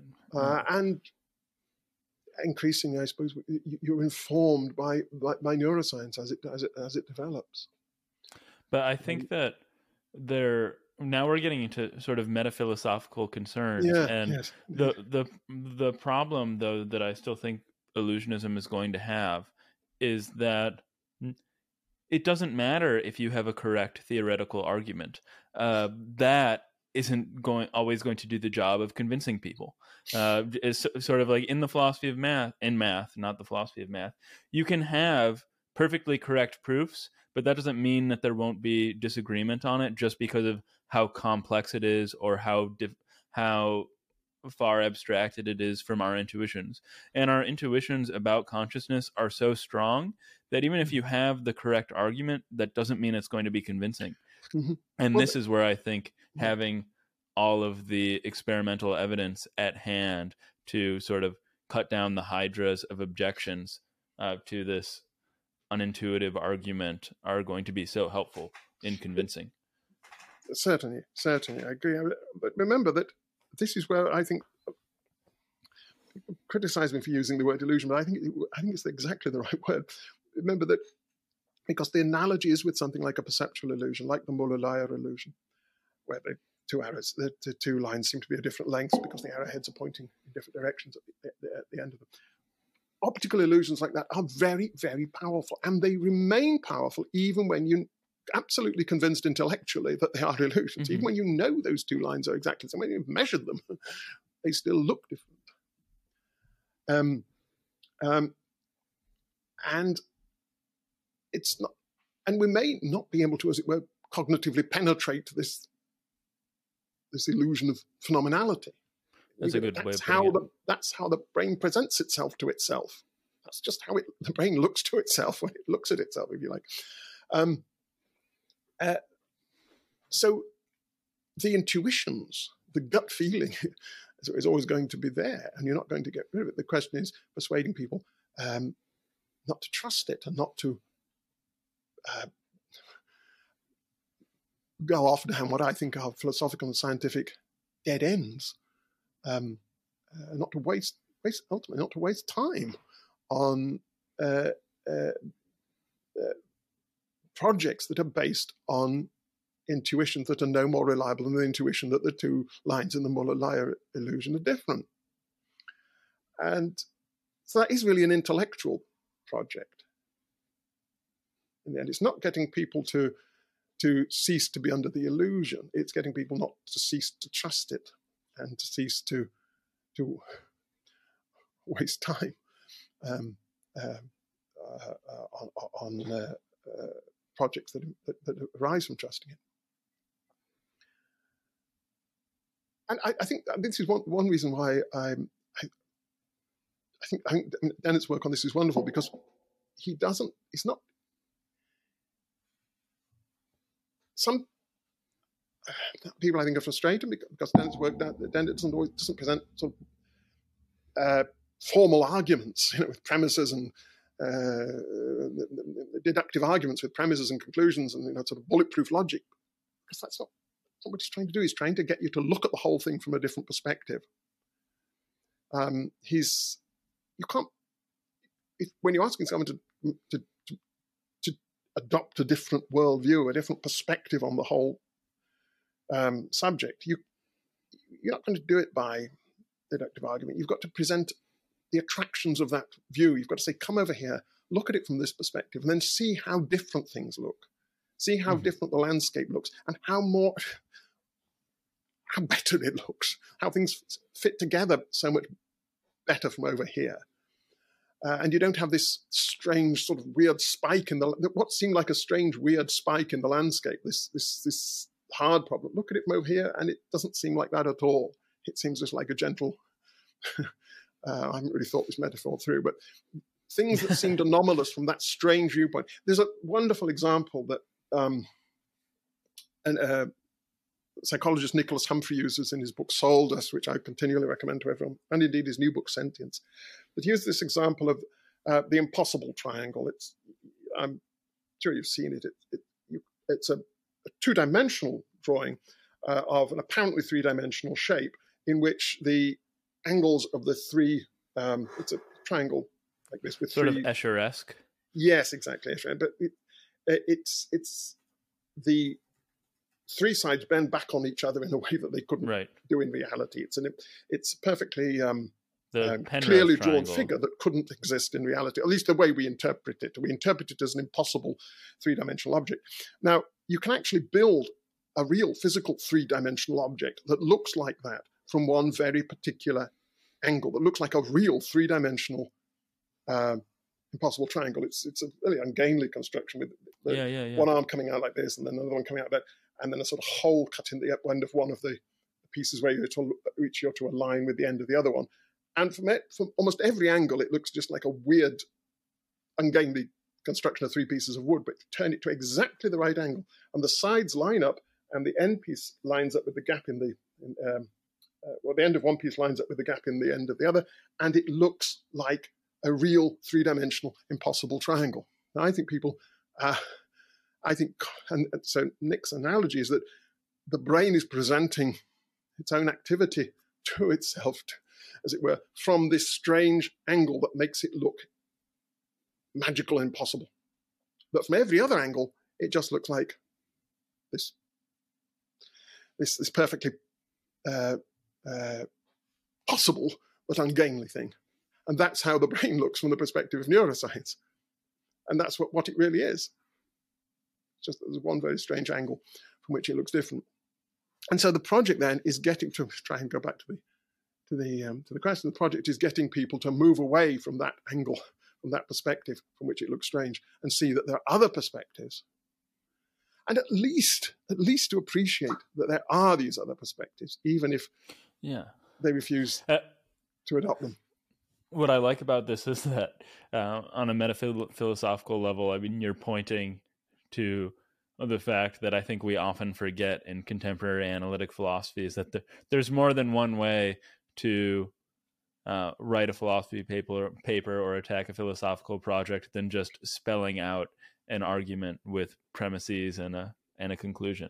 And maybe it gets back to a more human way of doing philosophy where we, we're it's more holistic. We're just trying to uh, convince people of something and show show them different ways of thinking. I couldn't agree more. Uh, that, um, that formal logical presentation is just a bit of rhetoric. In the end, um, Mm-hmm. all the work is done in the defense of the premises. The fact that you've arranged the thing into the form of a deductive argument adds nothing to it. Mhm. It does. In fact, it often serves, I think, to hide implicit assumptions. The work is always in the premises, and when you get down to it, it's there's a reliance in the end. Why should you accept the premises? Well, in most philosophical arguments, it comes down to very often to intuition, uh, in other cases to some inference to the best explanation or simplicity, or just, you know, it's just neater that way or whatever. The appearance of rigor that is generated by putting it in the form of a deductive argument, I think, is often spurious and um, and I, and I, I, I oh, having a thunderstorm, and uh, I. Uh, Attention. I think unhelpful. It, it, it, it's it can be alienating to some readers. I think it can be it can give an undeserved impression of authority uh, because you, know, you, can't challenge that logic, can you?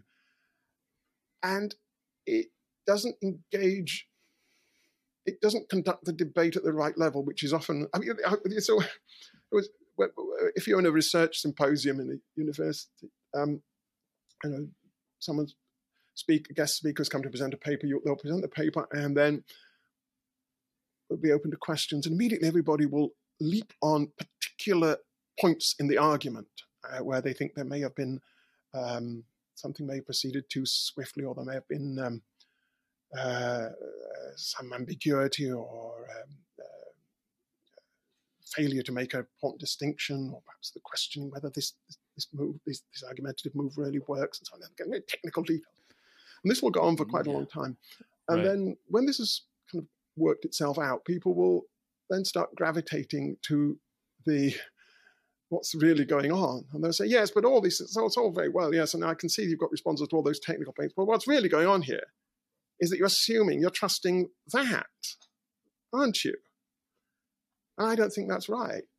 And they'll bring out the underlying assumptions that are shaping the way the whole thing has been presented. And then by the end, you get down to basically sort of table thumping on one side saying, well, yeah, I do trust that intuition, and the other side saying, well, I don't. And then you all stop and go, go to the pub. Um, and I think it's often much more helpful, especially if you're doing philosophy with a with a wider audience, a more inclusive audience, to get those assumptions out in the open at the, at the beginning and, and, ask what the big picture is here. Um, uh, we spend too much time finessing the fine details and not enough time worrying about the, um, you know, we're doing the, you know, fine details of the of the of the architectural decoration and not enough time worrying about whether the foundations are going to stand up. Sorry, there's a little rant there. I not. I, I think. No, no, no, no. You kind nice. of uh, nice sort of invited you, you, you, you, sort of invited me to do it, and then I went off into it. But I do feel that Oh. way, and I feel it's off-putting for for um, people outside um, uh, philosophical profession. They, they they find it intimidating, and it's it's not necessary a lot of the time. No, I'm not saying there's no use for this, and it can be very useful to to precify things, but um, it doesn't go to the heart of the matter. Can we return to the anesthetic thought experiment? no, is- I, I yeah. did very much enjoy your rant, though. Sorry. Yes, I'm not sure quite what triggered that. I wasn't really expecting to, to do that. Um, oh, maybe I struck a chord, which is good. I think you did, and uh, in some ways, I, I, I, I operate on the fringes of, of, of academia, and I, I do try to engage with a wider audience. One reason I like doing these podcasts. I think it's very important. Philosophy is far too important, I think, to be left to the philosophers who will bury it. Um, not all of these issues are of great importance, everyday importance, but many of them are. I think getting a clear perspective on our own minds, what minds are, and on the minds of other creatures, and understanding what we can and cannot know about the minds of other creatures, I think this is incredibly important. And it's, burying it under technicalities isn't, isn't helpful. Anyway, go back to the example. Okay. So, um, so the idea is: is pain, pain is pain really when you is the the kind of pain that matters to us? Which is it? Is it some just pure, unstructured feeling?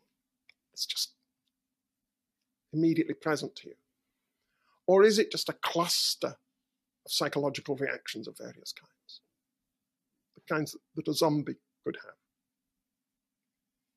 Who doesn't have this this um, these whose whose brain processes are not accompanied by this this this pure qualitative um, feel. So here's the example: you're going to have an operation, and the operation's going to cause a lot of pain, and you're offered a choice of two anesthetics. Let me make sure I get this right. Now, the first anesthetic will stop. Let's just assume for the sake of argument that there are there really are these two aspects. There really there really is this intrinsic feel and then there are all the reactions all the cluster of excellence okay. Now the first anesthetic will kill the pure feel of the pain but it will leave all the reactions intact. So the first one it kills the, the pure feel the quality of pain but it leaves intact all the reactions. So you're still going to believe that you're in pain because that's one of the reactions to pain. You're going to still going to want, desperately want pain, the, the, the, the, state you're in to stop.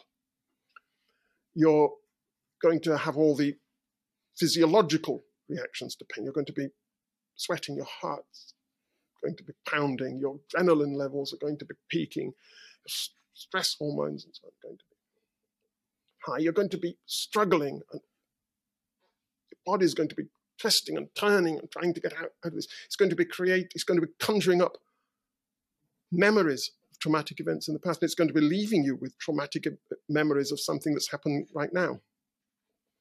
It's going to trigger worries about what this awful thing is going to do to you. You're going to feel some, something you're going to believe that something utterly terrible is happening that's going to destroy your life. All of these, all of these reactions, and I go. You can go on telling this story in immense detail because the the reactions that are produced by bodily damage uh, across physiological, uh, psychological, and behavioral levels are huge. And all those are going to be intact. So, as far as the surgeon is concerned, it's going to be exactly as if you've had no anesthetic whatsoever. So, uh, now the other anesthetic does exactly the opposite it kills all of those reactions. You don't believe you're in pain, you don't want what's happening to you to stop, you don't have any fears, any anxieties, your heart rate is perfectly normal, you're perfectly um, uh, you, you, you, don't, stress levels are not increased. You don't have any fears. You're not having any bad memories.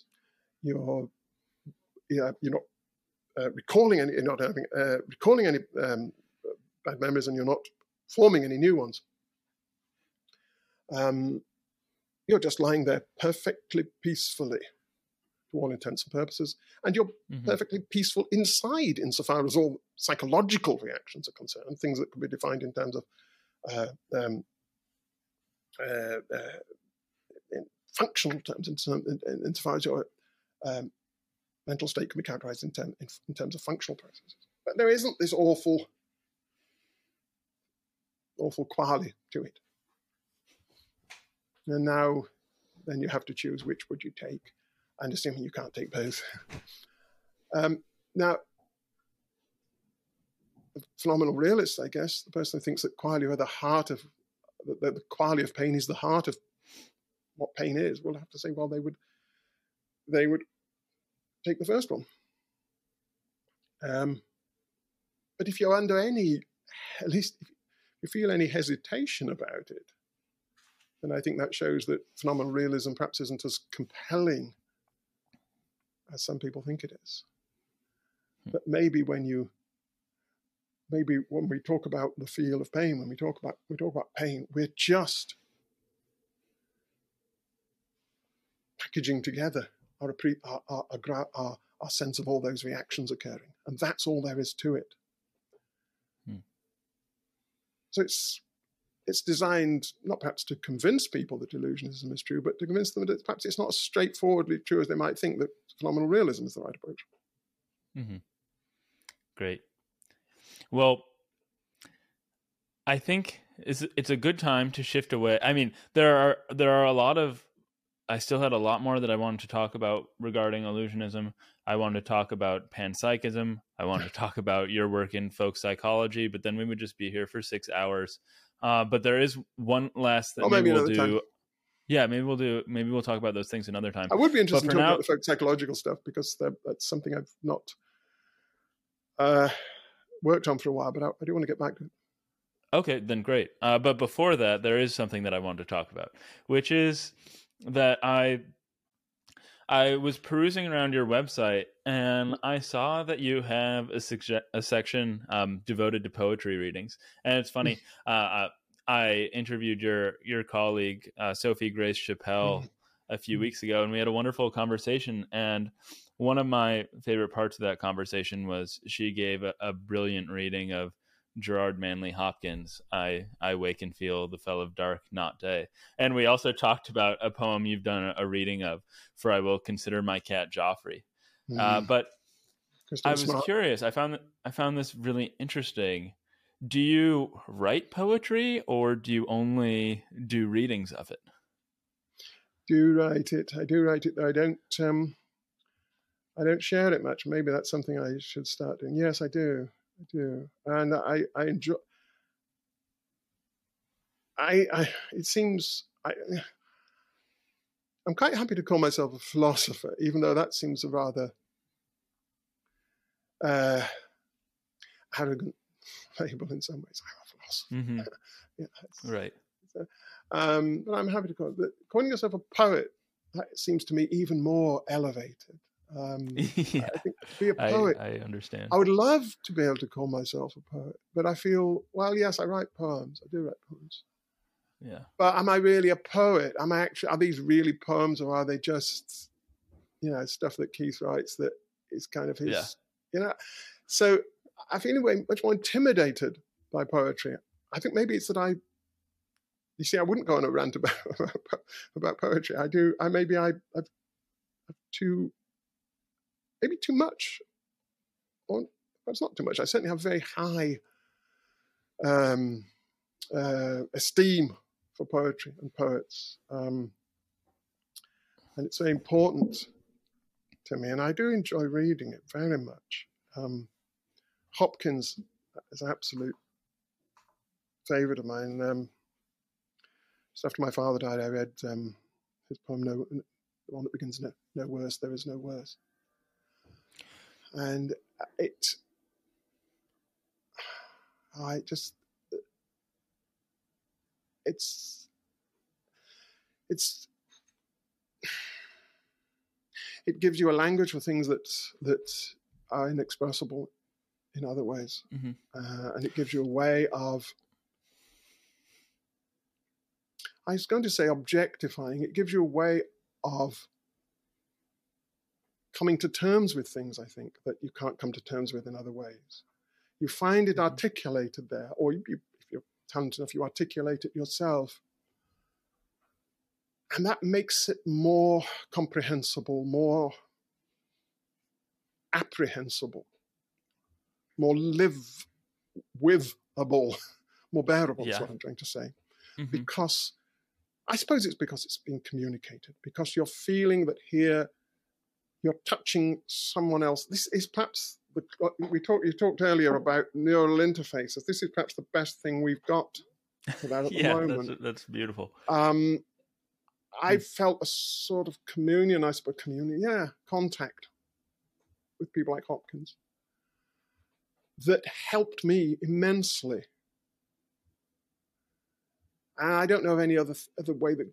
Well, you can, yes. The only other way is is, is is is with people who are you are really really close to, and you develop a really really intimate relationship with. And then that is something similar. But with poetry, you can do it with with with people you never met.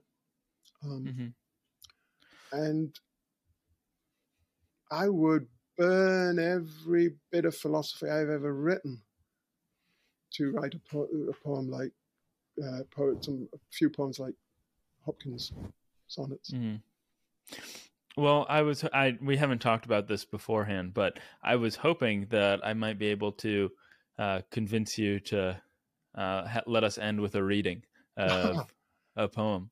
Okay, uh, yeah, I'll try. Um, I've Oh, got to put, put on my poetry voice though, which is Yeah, no, you have you have a very soothing voice and cadence. So I mean, the I, I can see why the poetry reading comes you're natural to setting you. me up. Yeah, well, I, I, got a bit strident at certain points. What would you like to hear? I'll do. I'll do, I'll do Oh no, um, reader's choice. Just Reader's anything. choice. hmm Okay. Okay. Sonnet 30 by William Shakespeare.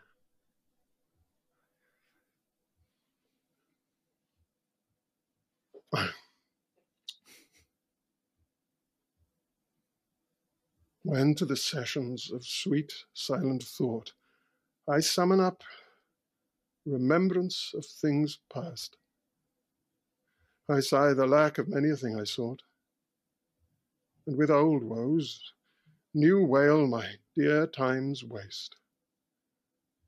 Then can I drown an eye unused to flow for precious friends hid in death's dateless night, and weep afresh love's long since cancelled woe, and moan the expense of many a vanished sight. Then can I grieve at grievances forgone, and heavily, from woe to woe, tell o'er the sad account of fore bemoaned moan, which I new pay, as if not paid before. But if the while I think on thee, dear friend, all losses are restored, and sorrows end. All right. That was terrific, Keith. Um, thanks so much. It's really been a pleasure to have you on the podcast. Oh, thank you. Hold on, Geeslings. Before you go, please uh, like, subscribe, follow if you haven't already. Smash all those buttons.